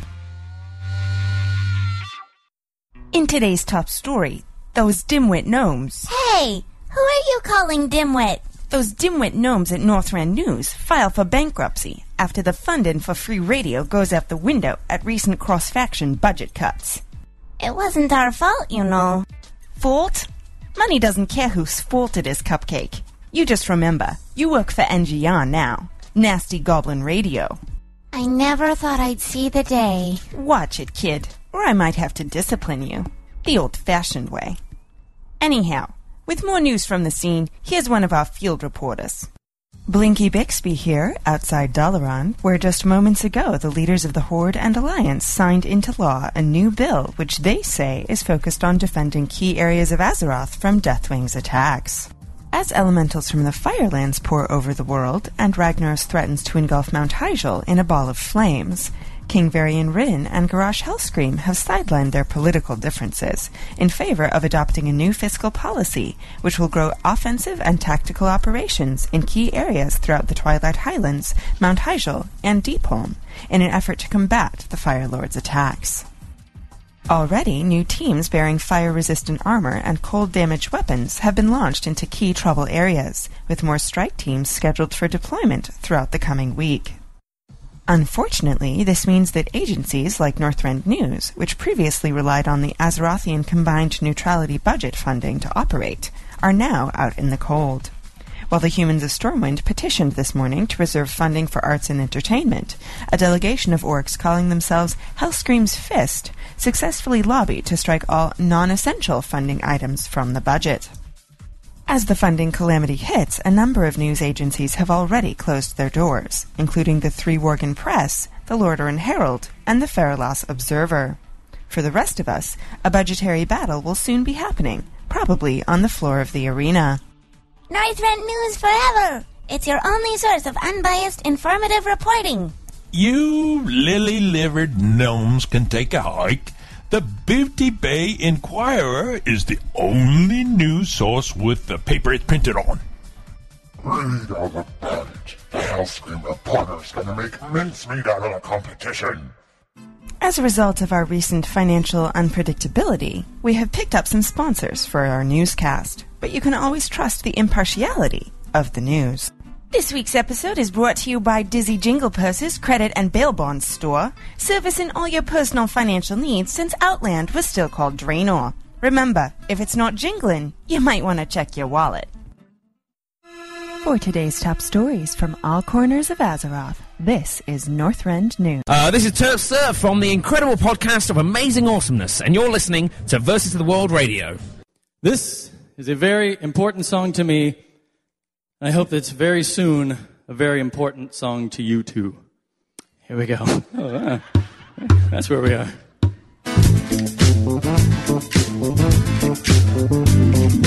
Now follow along.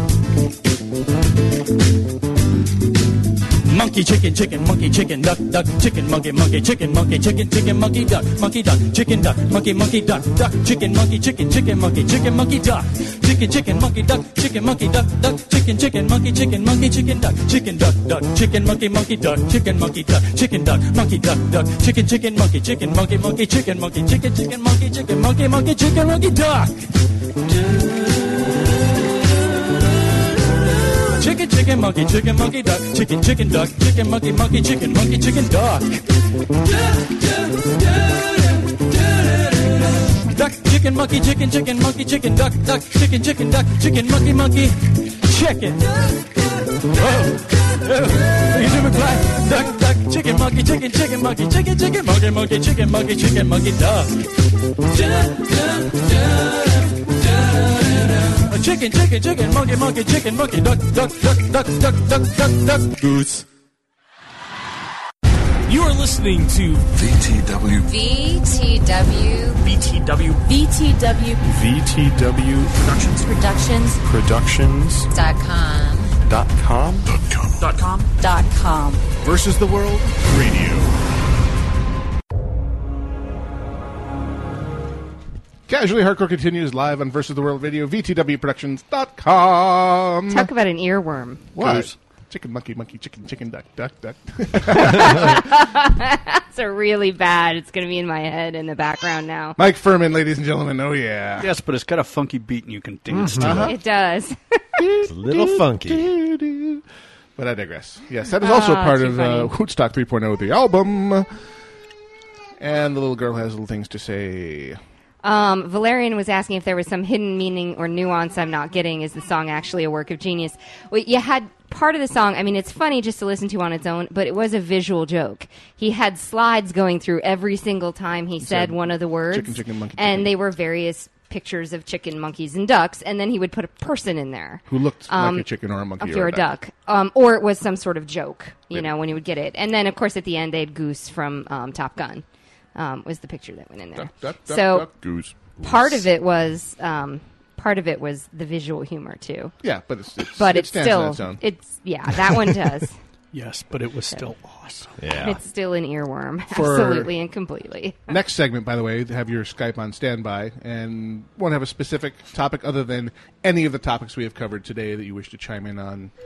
Standby with your Skype, and we'll call for calls next segment. Okay. From San Diego, or excuse me, Sign On San Diego, weapons check at Comic Con uncovers some serious stuff. Serious business. Co- cosplay is serious, Serious business. business. Comic Con. It's all nerdy fun and games till someone loses an eye to a razor sharp stiletto. Oh. Or a two foot long machete. Or an honest to Rambo AR 15 rifle. What we are Someone trying took an AR-15 to Comic Con. Yes, and I can probably explain why. But Okay. I'll let him finish reading. What we're first. trying to do, said a member of the con's weapons checking team, yes, they have a team, Good. is keep people from getting hurt and Comic Con from getting sued. When Frodo enters the convention center, say someone from a team of 10 ex cops makes sure his replica Middle Earth sword can't lop off any real world limbs. Weapons that pass inspection are marked with a bit of sparkling tape. Those that don't are held until the owners leave. Friday, the pile of seized weapons include two machetes, one dagger, a commando style Ka-Bar knife, and a lead pipe. No rifles, unlike Thursday when a fan tried to enter with an actual AR 15. Makes you wonder what planet is that guy living on? Planet realism. Mhm.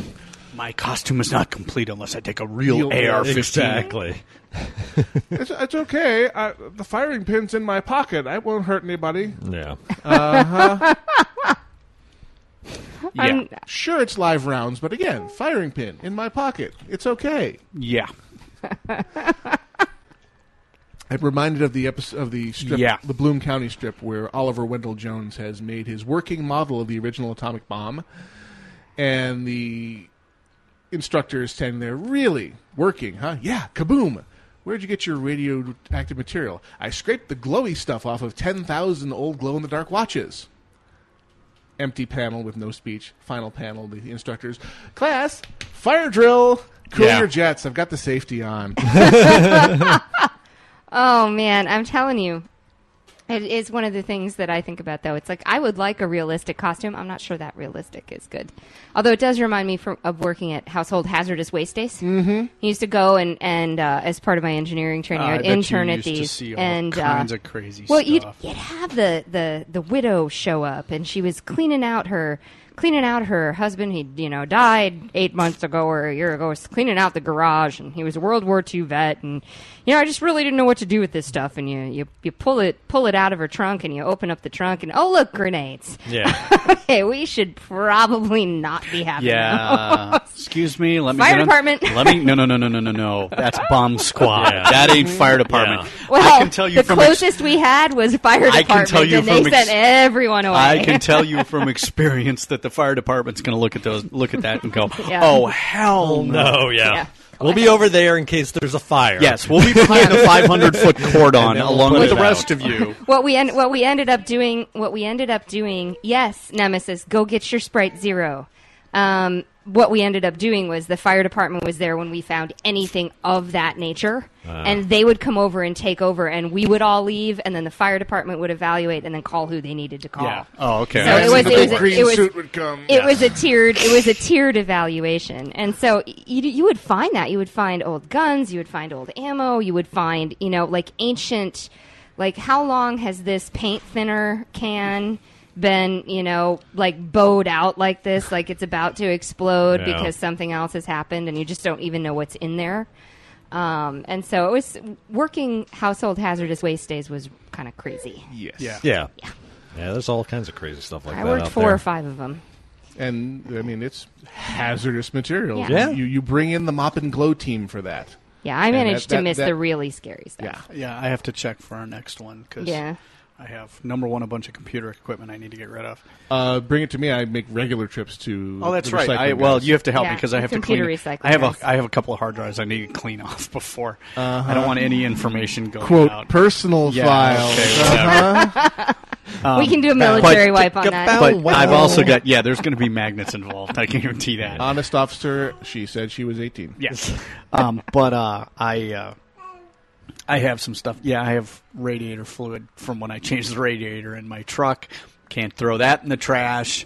I've got Yep. empty empty plastic bottles of herbicides from Mhm. spraying my front yard. Oh, yeah. Yet those can't go. So I have to. They're like piling up in my carport. I Yep. have to actually go look and say. Household Hazardous Waste Day is a good day. Yes, I have to actually go get rid of this stuff because I'm tired of looking at it. All right, from the research thread, referencing our earlier story from Oh, the yes. villains, Doctor, I don't know whatever her name was, Cartoon Network and producer Don Murphy to develop live action Captain Planet feature. Oh, because God save us all. obviously it was needed. That was a hole in the movie landscape.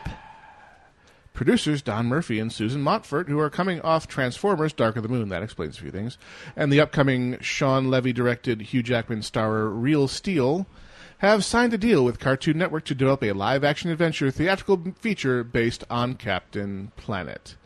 He's the animated Ted Turner created environment saving hero who was first introduced in the cartoon series Captain Planet and the Planeteers. Murphy and Montford will develop the film under their Angry Films banner. Okay, that the whole the first part of what you said explains everything. For what- because they were responsible for Transformers, Dark of the Moon, and Dark, Real Side- Steel. Dark, Dark of the Moon, and Real Steel. They think, okay, Transformers: Dark of the Moon made millions, Bajillions. bajillions. Yeah. So these two idiots are thinking everything that we touch is going to be cinematic gold. hmm They have no evidence to the contrary, and I'm looking at you buying public. Yep. Just slap Michael Bay in there and have Captain Planet Base blow up, uh, That's know, right. L.A. or something. Arch nemesis, give me back my microphone. I don't know. Yeah, I mean, the whole cons like really, you're going to have somebody running around as heart. Yeah. I mean, really? And I'm Heart. I'm Heart. What do you do? Not much. I can I- let but- you alone. Uh. Can't sing that song. Oh God, please kill me all. Yes. Please kill me now. Shoot me now. But apparently, Arch nemesis is going to eat my microphone in It's- response to that. it's Yep. what she does.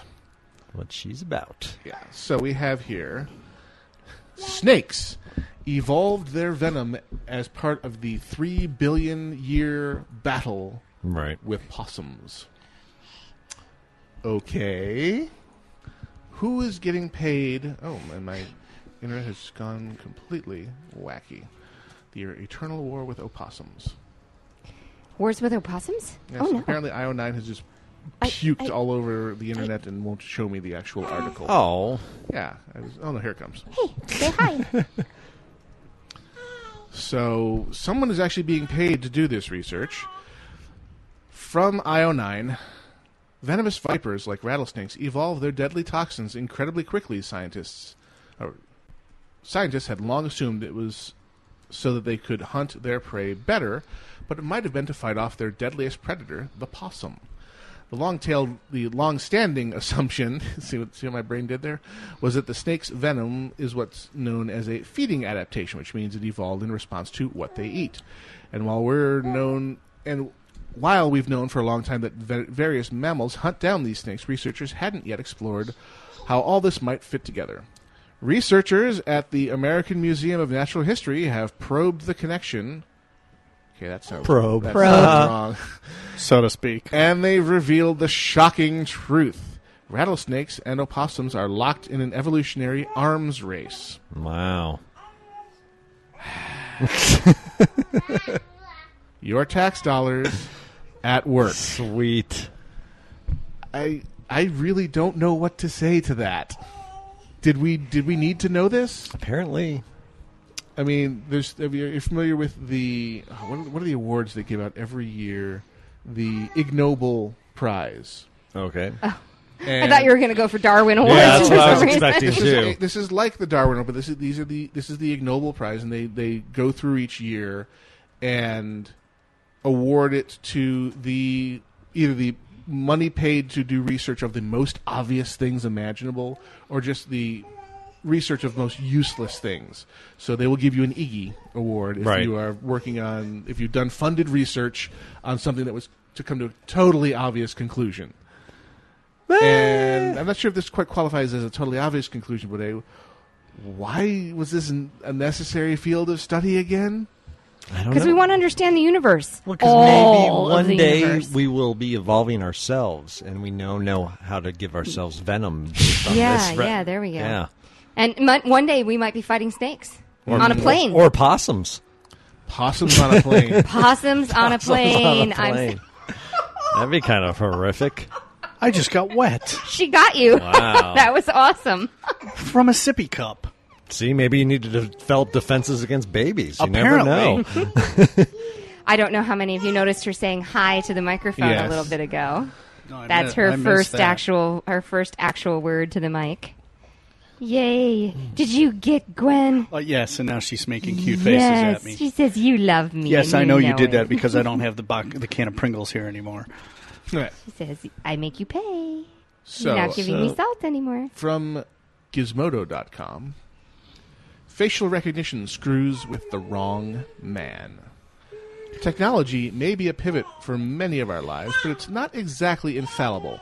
A Massachusetts man learned that the, learned that the hard way after his driver's license was flagged as a fake on the police system due to a facial recognition error. It seems John H. Gass looks rather similar to another Massachusetts driver, causing the system to revoke his license after figuring his his must be a fake.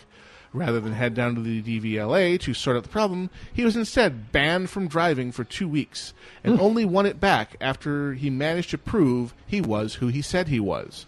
Worse yet, it's estimated that another 1,000 drivers faced a similar problem last year. Yeah, I'd have gone down there. I'd have driven anyways, and I'd have been like, "This is a problem you are fixing." I'd have been kind of angry about that. the that. facial recognition software for the state of Massachusetts uses that they use is identical to one 34 other states use, paving the way for many more opportunities of mistaken identity for the future. Sweet. Yeah. I'm not sure how the title indicates how it messes with the wrong man because Yeah. he didn't do anything. Well, it messed with the guy, and he was the wrong guy. Gotcha. Apparently, 'Cause I don't know. Apparently, his features were too generic. Yeah. Apparently, So or they, they- matched somebody else. Now, too why? closely. Yeah. the data points that they they had chosen to use as their recognition points. You get a big enough sample size, people, and a system like that's going to collapse under the weight of we're we're all humans and we are similar enough, right? That you're going to get a lot of false hits. I guess they just deem that to be uh, an acceptable level of inconvenience. Yeah. Yeah. yeah. That's. I mean, that's where our future's going. Is all that Sad. recognition? Whoa. Whoa. What was that? That was uh, That somebody was- touching the strip. Oh, oh, oh, Alexa. That was the. And we'll just fix that in post, shall we? There's a reason why we do this on a laptop that has internal power. Wow. Yeah. Sabotage. Sabotage. Yes, that was Arch Nemesis getting under the table and finding the shiny bright light on the plug strip saying, Ooh. Ooh, What I wanna happens if I press that. this? Must touch, and the soundboard goes poof. Poof. All right. Yeah. She's just And now she's going after my headset. I think it's time for me to walk away from the. just walk, just walk away. walk Just walk away. Walk away. Don't touch it again.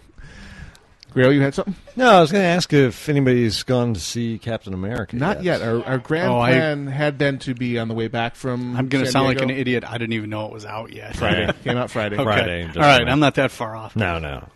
Yeah, if we had gotten up at a sensible hour, we were going to like stop mid desert at a Oh, small that's theater and cool, watch. yeah. But instead, it's like waking up. Uh, it's ten thirty. Not happening. Okay. We have to check out at 11. Um, yeah. yeah, we should probably be about Yeah. this. No, thankfully the the motel had a, a humane checkout time of noon, so we, we Oh, didn't that's have to, good. we didn't have to rush, but we were a little behind our intended Yeah. schedule. Okay. That's what happens when parents get a night followed by a morning with no children. Yeah. Yes. And your body just says, no, no, no, no, no, No, no. no. We're staying here. I need this. I don't care Yes. how uncomfortable Yeah. that is. We're staying here. We're staying here. It was not a very comfortable bed. No, Right, It was, it was, right. uh, what do you want? It was Motel Six. I mean, we were not doing this on luxury. If we had, done, we were doing this upright, we, we would probably still be there attending Comic Con at this point. If funds were not an option, Oh, or- sure, not sure. a problem. Oh, so absolutely. that's not the universe we live in, kids. Right, right. this was a hard. We're in this thing- place, the real world. That's right. It's like, All right. ah. But yeah, I don't know of anybody that's seen it. I've heard Uh, decent reviews. Barry's even saying Barry's he saying- liked it. Yeah, Barry liked it. So And I missed it. Our child has just taken her first two steps. Yay. Live on the radio, which uh, it sounds precisely like this. Yeah. Exactly. Not good radio. Visual- good visual radio. joke. Big deals happening here in the uh, Arch Nemesis household. Mm-hmm. The uh, yeah, that's um actually that's high praise coming from Barry, who who really eviscerates, eviscerates every everything. Yes, yeah, superhero movie made. Yeah. So Sorry, Cupchick says Arch Nemesis was uh, messing with the TARDIS. Uh-huh. she does that sometimes. That's pretty funny. Which is because Nemesis now is, she's is a crawling up. big Doctor Who fan. We've been actually on kind of a Doctor Who binge the last couple of days with Hmm. him. So the TARDIS has been gracing our television. Quite a Oh, lot that's lately. cool. Yeah, I uh, I watched that Sherlock on Netflix. Ah, how'd you like that? I liked it a lot. You it could was see all real- three of them? Yeah, I watched all three. I Thought the middle one was a little bit of a dip, but Yeah. the third, the first and third were awesome. Um, it was really well done. Yeah, I mean, and Daxa watched it with me. She really liked it as well. They basically took Sherlock Holmes though Mhm. and said, "Let's go one step back from Dex- Dexter." Yeah. and Yeah. basically play him that way. So it was Uh-huh. very interesting. Well, I mean, you read the source Yeah. material, and he's a cocaine addict. Yeah. and a complete sociopath. right. in the source material in the original really, books. yeah, he's, Yeah. he's all he's focused on solving the case Yeah. to the exclusion of all else. That's what they've cherry picked. Yeah, yeah. Oh no, I mean it worked really well. It, he played it well, but how excited he gets when there's a murder Yeah. and stuff, and just you know that I thought some excellent lines in there. Oh, heck Uh, yeah. just some very very funny stuff. So it's definitely worth it if you got Netflix to check out the Absolutely. the three episodes His- or movies, whatever they are. His observation when he looks at the one girl, one boyfriend and goes, Yeah. gay."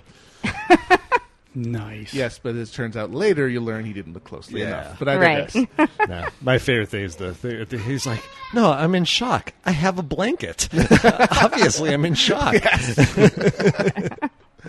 uh, Th- th- there's a blanket. yeah. What's interesting Look at is the in, blanket. the, in the Small World syndrome. I think we mentioned this last week. The the actor that plays John Watson plays Bilbo Baggins in the upcoming Hobbit films. The guy who plays Sherlock is the voice of Smaug.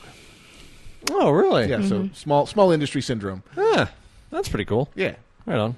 And someone there's actually a little, a little cartoon somebody whipped up crossing those two memes together. So they have Smaug coming down from above, blowing some some s- flames, and Yeah. the flames are basically a, a, a speech bubble that says "bored." Yeah. and, and Bilbo down below saying, "Calm down, I brought tea." that's funny.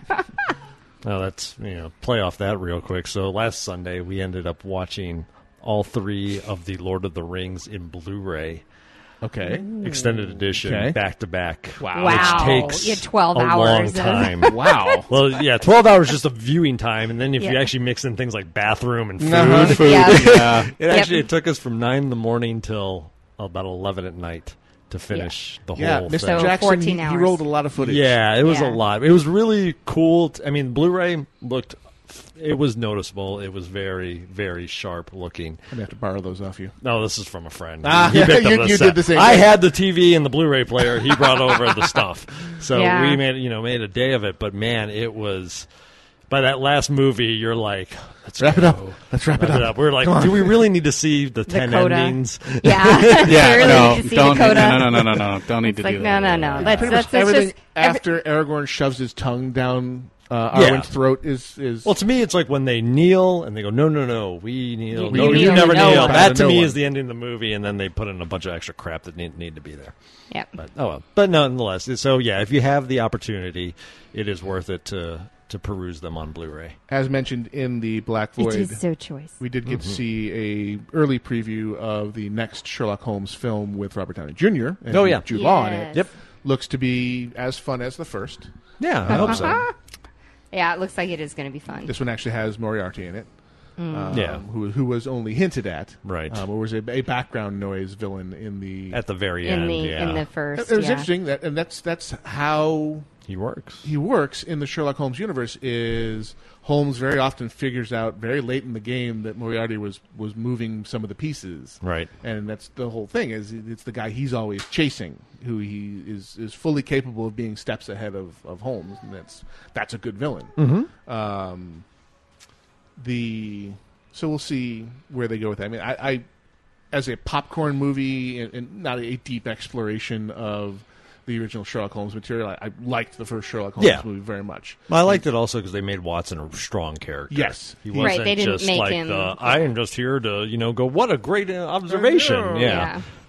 Or just to have someone for Holmes Which you saw to in say the, elementary the to. BBC series as Similar. well. You a little saw- bit. I mean, yeah, he- Watson's he's, at least coming got into his attitude. own, Yeah. but he, yeah, he's still he's uh, spends a lot of the time going. Uh, I have no idea what's going on, just like everybody else. And I would say that you know, we're dropped into in the Robert Downey Jr. version Mhm. later in their relationship, right. right. Where and actually it starts out the original movie where Watson is thinking of you know going off and getting married and splitting off and not not hanging out with Holmes anymore. Right. So they're that that far into the relationship, and and Watson is very much at the whatever Holmes, yes, and whatever, just run, run along, do your Yeah. thing. And you know, I'll, I'll occasionally get there ahead of you, um, Right. which makes him less of a marshmallow character. Exactly. Um, so I'm, that one I'm looking forward to as well. Mhm. Um, they'll get they'll get my money for that one. But we have Cowboys and Aliens first. Well, yes, we have yeah. Cowboys and Aliens first. Captain Um, America's out now. Cowboys and Aliens next week, and then What there's one more before the school year starts that? again. Not not Nemesis' school I don't year. remember, but I think know. later this year is. I saw the preview for uh, the Three Musketeers and D'Artagnan. They're doing that up again. Yeah, Yes, Which, which but blend you, is this? But you know who's in it? no, Milla. Milla Jovovich. Yes, she plays an assassin, and she looks totally hot in Victorian era stuff. It's just, oh god, yes, please. Um, they had, a, they did show a trailer for the for the Dark Knight Rises. Right. It was very disjointed. It made Yeah. absolutely no freaking sense. Yeah, I saw that I. I kind of looked at it and went, "Why did you even show me that?" Yeah, it didn't really tell you much other than you saw that Gordon was in the hospital. Yeah. The hospital and they and a- show him breaking, Bane. and yeah, a flash of Bane, and you also showed him breaking the bat signal. Yeah. That's with from a last crowbar. movie. Oh, was it? Yeah, Yeah. he Oh, I broke don't it down remember at the very end. Oh, that's right, he did. I forgot about that. He was that. hunted and he disappeared. My question is, they show a lot of the city though falling apart. I don't know if that's a metaphor. No, if you look- if you- or if they're saying that the cataclysm is going to hit. No, and- that was totally artistic, and if you defocused a bit, Yeah. it formed the bat signal. Okay. The bat Oh, signal. I wondered why they were doing Yeah, that. it, it wasn't. It wasn't clear at all. Only when I saw it in a still frame did I realize, oh, that was the bat symbol. Yeah. Okay. When you're watching All right. the, But when still, you watch the there's trailer, you don't get it at all. But there's still a lot of the, the little bits and trailers have shown that. I don't know. I really haven't done a ton of research, but there is a big story in the comic books where an earthquake hits Gotham City. ah, they might be rolling that in. and Oh, then it might be becomes the doing no yeah. man's land after the earthquake because basically they wall it off Right. due to and and so that that may, I don't know if that's the direction they're going, but I know when you see a lot of buildings falling, that's the only thing I can relate to from the comics where a lot of structures in Gotham went Right. down. I'm not real. I'm not real worried about it because we're looking at a year, anyways. yeah, sure, sure. So I'm not real. No, But the- I, I thought the just for just straight up fun, I was looking at the Three Musketeers and I went, "Ooh, okay, it's got Milla in it." I'm getting a no, no, no, no. That Musketeer movie looks terrible from mm-hmm. Barry. Well, in it might be terrible. You and it never might do. be, and it might be terrible. But I'm going to have a very low bar for that to get over. I want to be entertained for my ten or twelve bucks. Right. And that's all I want out of it. They also have the new Conan the Barbarian movie coming I'm out. up in the air about that. I'm one. really torn, especially because I was working from home and I tend to have the TV on when I work from home. And AMC put on Conan the Barbarian, the Arnold one. Right. And I watched that and I'm like, why what what could you possibly add? This movie was so damn good and like the music and everything was Yes. so well put together. Like and I like the guy cuz it's the guy who played Khal Drogo from the Game of Thrones HBO series. They got that same guy to now he's playing Conan. Right. He's a huge guy and he looks he looks like he may be able to do the part, but I just it's I don't know. Jason uh, Momoa, who was also in Stargate Atlantis as Ronon. And I think the the big Right. dif- the big difference in this one, and the, the guy, you know, he is a professional bodybuilder. Yeah. He but he's also a good actor. Yeah, he can And that's act. what was missing from Arnold's presentation. But I think, I Um, mean, Conan does it. How much acting do you need? Yeah, exactly. It's Conan the Barbarian. he acted God's like sake. a barbarian. He flipped the sword around. He had huge muscles. He looked like a barbarian. It was all good. He punched a camel. Exactly. Yeah, he punched or whatever that thing was. It was a llama. It was a camel. Was it a camel? It was a Yeah. camel. We'll yeah. see. Yeah, whichever. We'll see what they what they come up with. Yeah, I'm Right. kind of torn as to whether or not I'm going to go see that one or not. don't. I saw the preview for it. I'm just like, mm. Spoilers for what? Valerian's upset about spoilers. I don't think we've done too many spoilers today. What if we What did we spoil? We haven't talked about any. I haven't talked about Well, we did. We had some conjecture about possible things for like the Dark Knight Knight, and this. yeah. Everything else, you know, we yeah we mentioned Moriarty's in the new Mm, Sherlock Sherlock Holmes, Holmes. Which is in the trailer. which is in the trailer. Right. yeah. No, I don't. I don't know. I so yeah. So anyway, so yeah, I just saw the preview the other day for it, so I'm really like, uh, I don't know. Can't remember what else we saw. We saw Happy Feet Yeah. two. Oh, Now the thing about that, obviously, No, we saw Conan. the- Uh, right. yeah. We saw, now here's the thing about that Gotta make because we were watching it with 3D, and like I said earlier, I wasn't real impressed with the 3D stuff on. It didn't jump out, but there was a point when they were doing the preview for Happy Feet two, where they they have a board involved with this is Happy Feet two, and the little penguin is supposed to be in the thing, and the elephant spiel is supposed to come up behind him, and he knocks it over. It actually looked like it was projecting out to the point where it blocked my view of the top edge of the actual physical screen. Interesting. It was very cool. I was like, okay, I don't want to go see this movie. I won't go see this movie at all, but hmm, that 3D effect was really cool. It was just one of those things, you know, it was kind of like my Avatar moment where I was playing with the water droplets. Mm-hmm. In the first two minutes of the movie, I kept doing this, and I know it doesn't translate. trying but to I, pinch them out I kept air. trying to pinch them out of the air because it really looked that good, but it was also Dolby Digital 3D with the really fancy glasses, Mhm. uh, as opposed to please recycle your glasses here. Here's kind when of I thing. Yeah. Yes. Here's when I sigh deeply and say I live in a 2D world. Uh-huh. hey, baby. I have So, no. I have no. That brings uh, us neatly to our final break, during which we have some more goodness here. What do I got queued up? I have Marian Call. No, I beg your pardon. I substitute this in. We have the aforementioned segment with Jeff Lewis, Herman Holden's stand-up comedy debut from Wootstock 3.0 this past Thursday. You are listening to Casually Hardcore live on Versus the World Radio. Our RSS feeds are created and maintained by RSS feed creator from JitBit Software. Check out all their fine utility software available at www.jitbit.com. We'll be back right after this.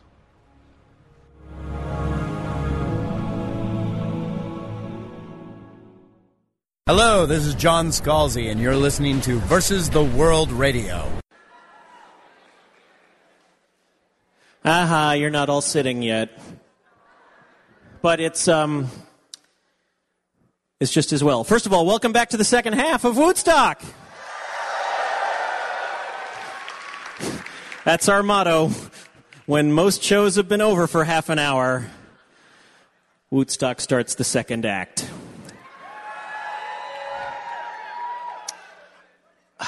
I um I don't know exactly how, well Okay.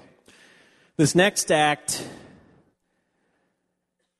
is the nephew of the owner of the theater. No, it's not Scooter. Not unless a whole bunch of you have Frank Oz and Jim Henson's hands up your ass.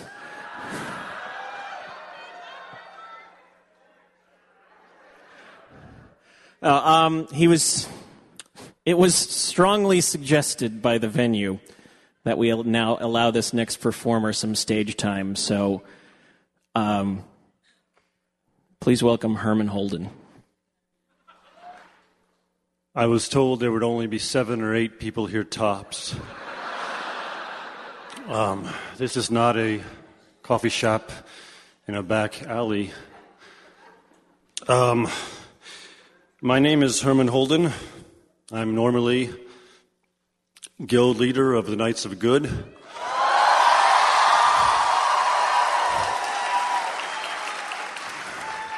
Thank you. Yes.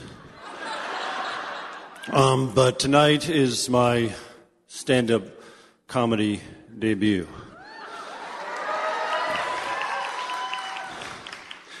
I've just wet my pants.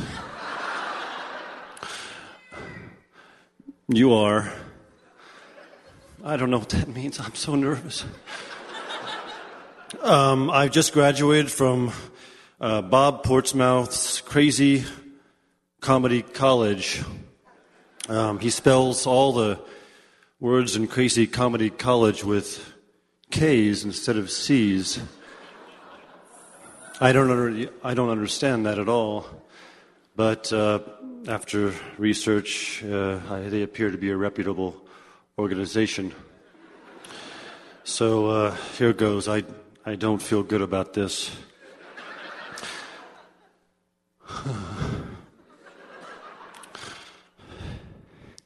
hey. A blood elf warlock hit me with a curse of agony and a drain soul spell.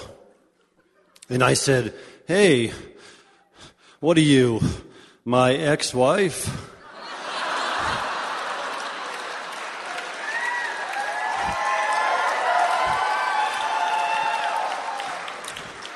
I don't, I don't really have an ex wife.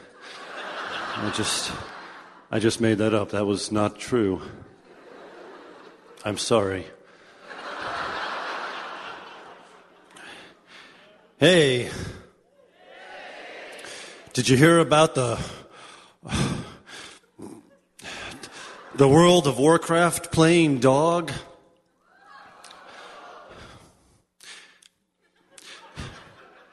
You tell him to heal, and he says, "Rough, rough, out of mana."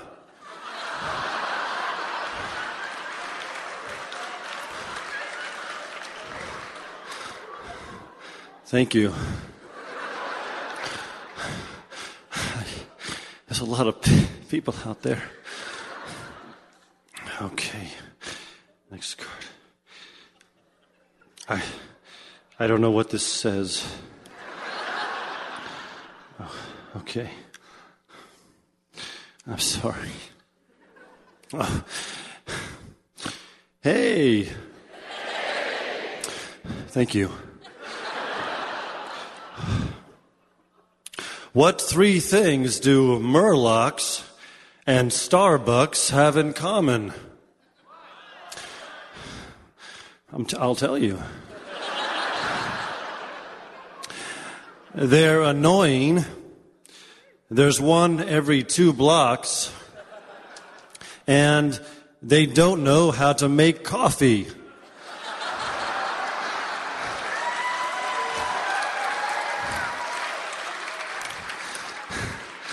this is this is fun. Okay.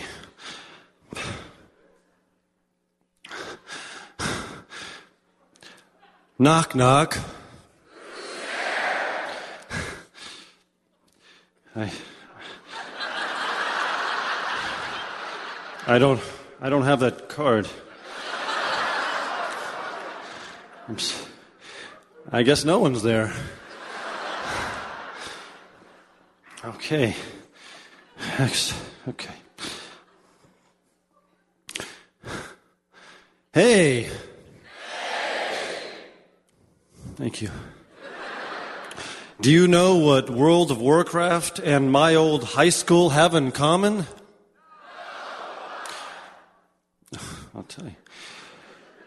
You start out very weak and get beaten up every day. Then you go away, get a really sharp sword, come back and kill everybody.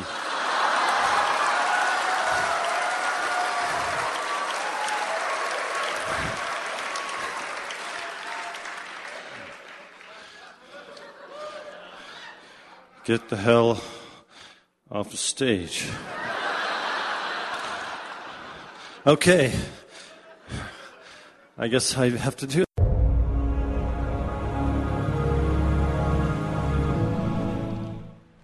Casually Hardcore continues live on Versus the World Radio, VTWProductions.com. Get Warm the up. hell off the stage. Get the hell off, Off the, the stage.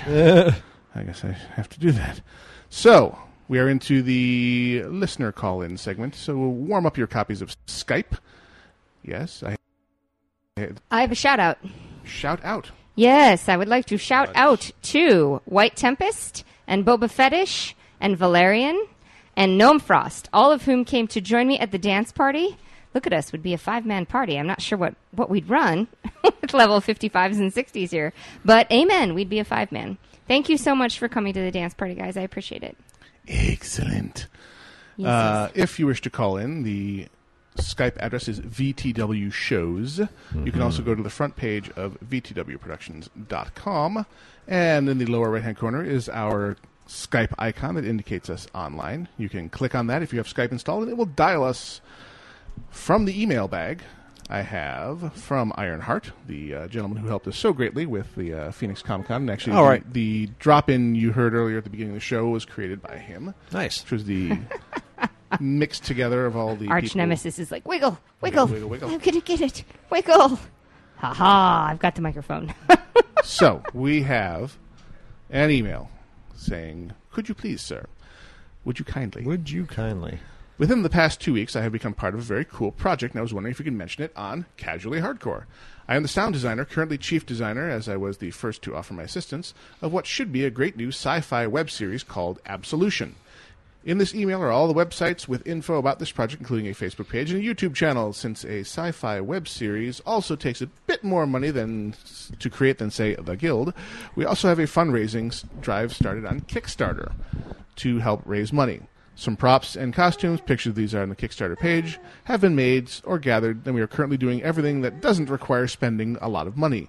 Holding auctions, writing and finalizing episode scripts, and so on. While brainstorming about how to get the word out to more people, I thought of my new friends here at Casual Hardcore and was hoping you guys could help us out. And let me get the links uh, over to Barry to get out to you, but we have, let's see here, youtube.com slash user slash SW Absolution, all one word. So youtube.com slash user slash SW Absolution. And then the Kickstarter project, uh, that's uh, too long of it. It's uh, you can find them via Facebook also at facebook.com slash SW Absolution. Cool. That from Ironheart via the email. Thank you, Ironheart. Thank you again for all your help, and thank you for the uh, sting you sent in that we played Mhm. earlier. we have uh, another email in there. Bring it. Uh, it's called Recovery a Week Later. It's from Cupcheck. Bring it. It says, I attended Anime BluesCon here in Memphis, Tennessee as a volunteer, and there was a series of events that happened that I would like to share. Day one, July 8th, I worked the digital gaming room and did a LARP session after my eight hours of volunteer work was done. This day included me dressing up as Yoshi from Mario Brothers fame and gave piggyback rides to Deadpool and a 300 pound Marty McFly cosplayer Wow. re injuring my back upon the excessive weight that was bestowed upon me unexpectedly. Shocking. Upon finishing the LARP session at 4 a.m., and, and a few. Me and a few fellow LARPers decided to go out for coffee. Right about that time, the sun came up, and I realized it was the end of the 25th hour of being awake. Day two, July 9th of the con, um, hit, and I was free to do whatever until I was required to help run a 27 man Marvel vs. Capcom 3 tournament. When all was said and done, I hit my 38th hour of being wide awake after six cups of coffee and night prior and the tall cup of Starbucks Frappuccino that I had had through the day. I was forced to go to sleep because I wanted to be wide awake when midnight hit to celebrate my birthday with my fellow nerds. I thought I was taking a nap at 3 p.m. to go back at 5 p.m., but didn't make it because my brother and my roommate failed to wake me up. Day 3, July 10, dinged 26. Rolled around and I've slept for a total of 11 hours. My body didn't recover enough to go back to the con. And sorry, sorry for the wall of text, but it leads into this. With me typing this at 2:20 a.m. and have the energy to stay up for another 4 to 5 hours, here's the ultimate question. How long does it take for your bodies to get back on regular pattern with work and sleep and other things you people do? Usually This three days for me. Oh, I can be up to a week of craziness once I've once I've stressed my body out. If I've gone three or four days like that, it'll be a while. If I if I can be good for a good three day run of, of forcing myself to get get to bed at a reasonable time and get back up, I can get back to normal. Yeah, Now it's for me. It's one night. Just need to push through until you can get. This is the time I want to go to bed, go to sleep, and uh, have the ability to, you know, sleep See, a I, little I always, later in I the always feel weird that next day, even Nah. if I force the, the good times. no, I mean, unless you're factoring in things like travel as well. Travel is what usually kills me. Yeah, I- that's usually what happens to Staying me, up too. at, around the house, or you know, doing stuff where you don't have to Is get light- on a plane duty. is no big deal. So Oh, there my goodness. You go. I don't know. I think Barry V is letting us down here. I was I was expecting him to phone in with his Captain America review. That's true. I Yeah, got well, somebody he calling. can't. He cannot spoil it though. I know. That's I know. true. Okay, we got a Ah. caller. We have a caller coming in, and maybe s- will let us answer. Hey there, uh, Gnome. It's Boba Fetish here. Boba Fetish. How goes it? It goes. How about you? I'm just going to say your name again. Boba Fetish. Boba I just wanted to call and congratulate you guys for making the front page and the geek page of Fark.com. Oh, did we now? Yep. Is that what you were posting in the forums there? Yep. I just happened to find it when I was trying to do research yesterday, but got distracted by your damn Wootstock stuff. So, it's, it's good, isn't it? uh, just a little bit. and yeah, we did make. Uh, we did make Fark. Fark.com. Front page of Fark.com. Yay. Yep. That That is was cool. Yeah, they were linking through to one of the uh, the early spoken word guys that did it. So yeah, versus Yeah, the Ernie- was- Ernie. Ernie Cline. Yep. Yeah, he I did, he did want- a good segment there about kids these days. yep, but I wanted to call and congratulate you for that. Oh, was thank you so much. Like I say, I was trying to do my research, but got distracted when I saw that. So, Lulz, famous on the interwebs. That's us. Mm-hmm. you betcha. Good to hear from you, Boba. All right, see you later. Catch you later. All right. Bye.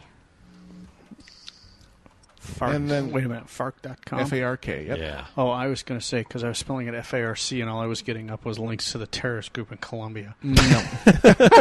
no. Different. also- We did not- we didn't- Yeah, we did not make that homepage. yeah, I was looking at That pictures. was for the cocaine. Pictures of them. Papi, your cocaine, man. It's cocaine. I like it. All right, so thank you, Boba. The line is open again. VTW shows or the link. Hi. Look at her waving. Hi. Yep. She's being Royal little- wave. Yeah, she, she She's does got the the wrist royal twist wave. royal Yes. wave because There we are, right apparently there. it's genetic. So I picked up the newest edition of the Shadowrun role playing game. I saw that on Twitter. Yeah. Saw the tweet. Yeah. Which is I'm slowly getting through it. There's things like the Matrix and the uh, other parts I'm not sure I'm willing to, to tackle quite yet, but it seems really interesting. It looks like we have Barry calling in now. Yeah, you can continue. Yeah, go ahead. He can wait. He can come on now. But can he hear us? Hello? The Barry Von Awesome is on the line. What up? Sorry, I had some issues there where I was had the stream on too. Um, hi, everyone. Hello. Hi, Barry. So yes, I liked the Captain America movie, uh, much in the same vein that uh, I liked the Thor movie and the Iron Man movies, and because it's made by the same under the same system, where Marvel finally said, you know, we need to do these right and keep them true to form, and it, it was a good Captain America movie, it, and it was surprisingly good. It was better than I thought it was going to be. It's basically the origin story, right? Yes, but through they didn't. through to his discovery in the 20th century. Um, in a spoilerish way, yeah, I guess you could say that. Yeah. I'm assuming that bit rolls after the credits. Shocked, shocked I was. It's near the end. it leads up to that point.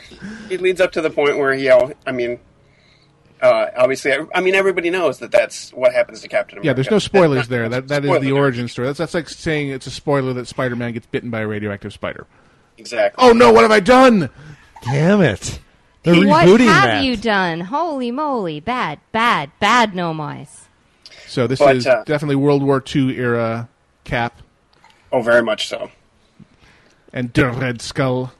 Yeah, and- but they they got the Captain America story right. Like they hit it right on the button. They they exactly told that story correctly.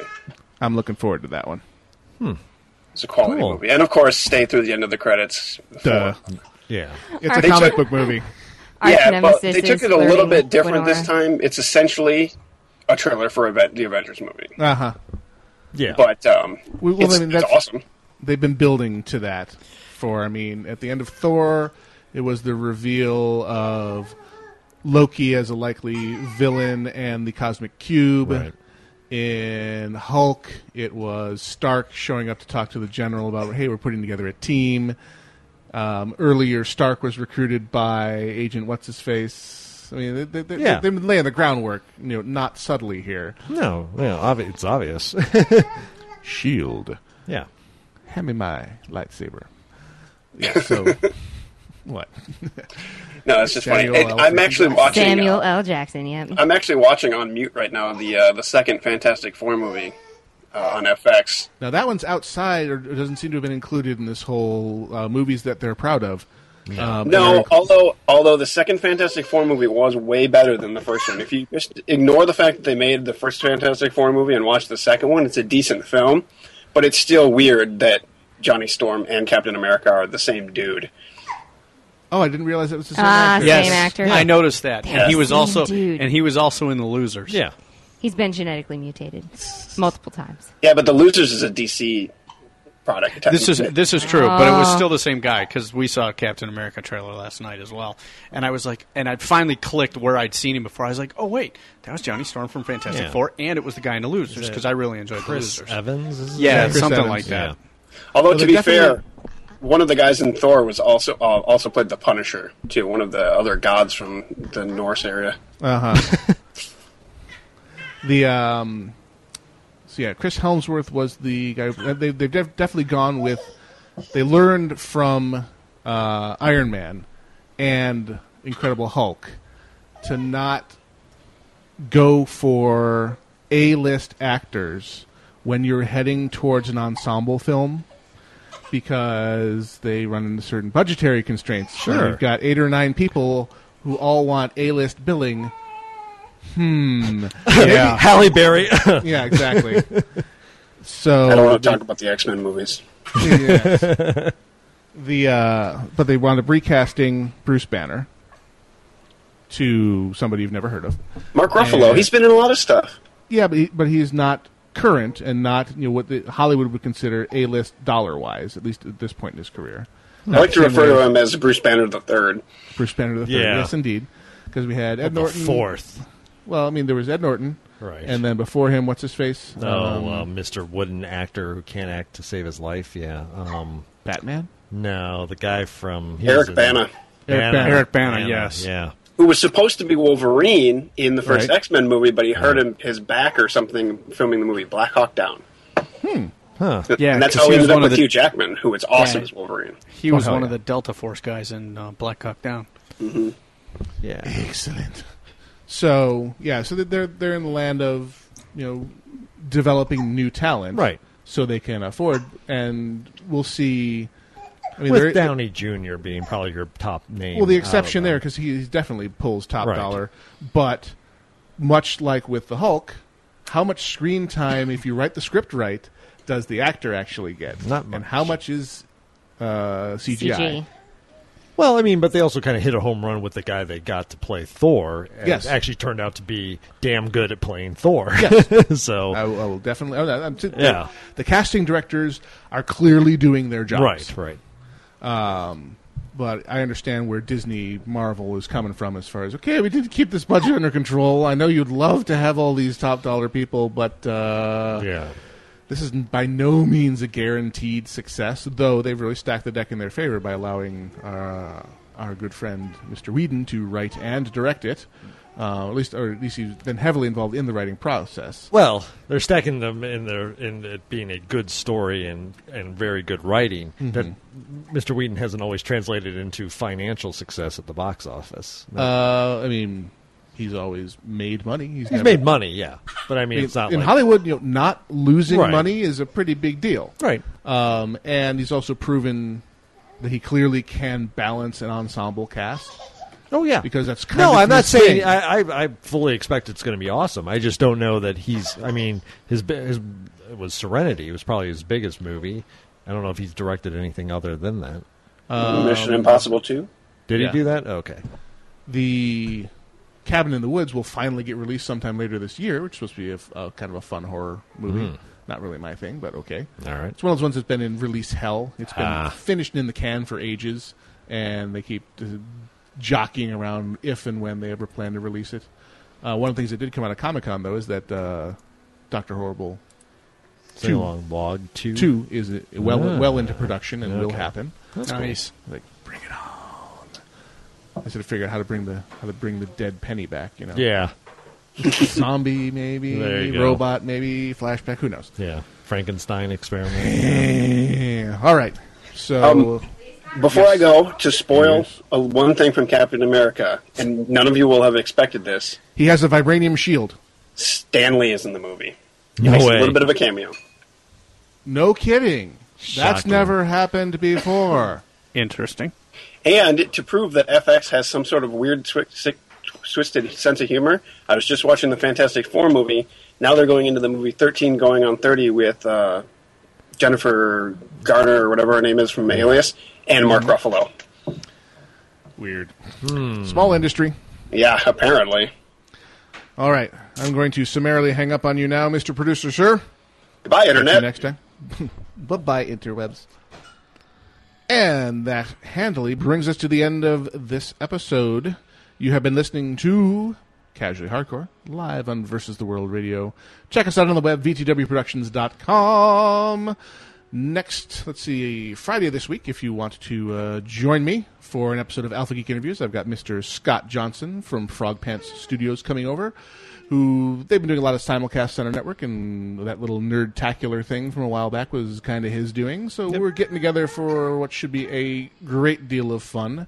So keep your eye on the announcement that is already posted to the front page of VTWProductions.com with the details of when the live recording of the interview with Scott Johnson will take place. But set aside some time this Friday. It's going to be fun. Oh, yeah. Oh, we actually yeah. ran into one of our future prospects backstage, uh, Marian Call, who I'm trying to arrange uh, interview in early August. Cool. When she's not traveling around the world. Was bopping around the place and I said, "Hey, I'm that guy from the internet who's going to interview in August." Like, "Oh, hey, I'll be in Texas then. All I need is Skype, right?" It's like, "You got it." Mm-hmm. Nice. So that's looking good. So I'll try and keep uh, a flow of interviewees coming to you guys. Suggestions are always welcomed. Um, ideally, realistic suggestions or suggestions where you have a contact where you could make it happen. So saying, "Hey, wouldn't it be great to interview Joss Whedon?" is dandy, and I agree. It would be freaking awesome to interview Joss Whedon. But how do we exactly get our foot in the door with Mr. Whedon? So, yeah, suggestions are welcome, but suggestions armed with ways of making the uh, contact actually happen are preferred. Yeah. I have been Gnomewise. I've been Eyelight. I've been Grail. I have been Gwenora. We'll be back next week, same bat time, same bat channel. Thank you for joining us. There will be no Emperor's Court this evening. If you check the front page of VTW Productions, you'll see it has been rescheduled for tomorrow night due to scheduling conflicts amongst the cast. So, if you're here for Emperor's Court, I'm very sorry. I have tacked on to the end of this episode since it was very long and would not have worked as a uh, music break. This year's rendition of the Captain's Wife's Lament by Paul and Storm, Adam Savage, and Wil Wheaton from Wootstock 3.0. Enjoy Yeah. it. It'll play after the end of the episode. We are out of here.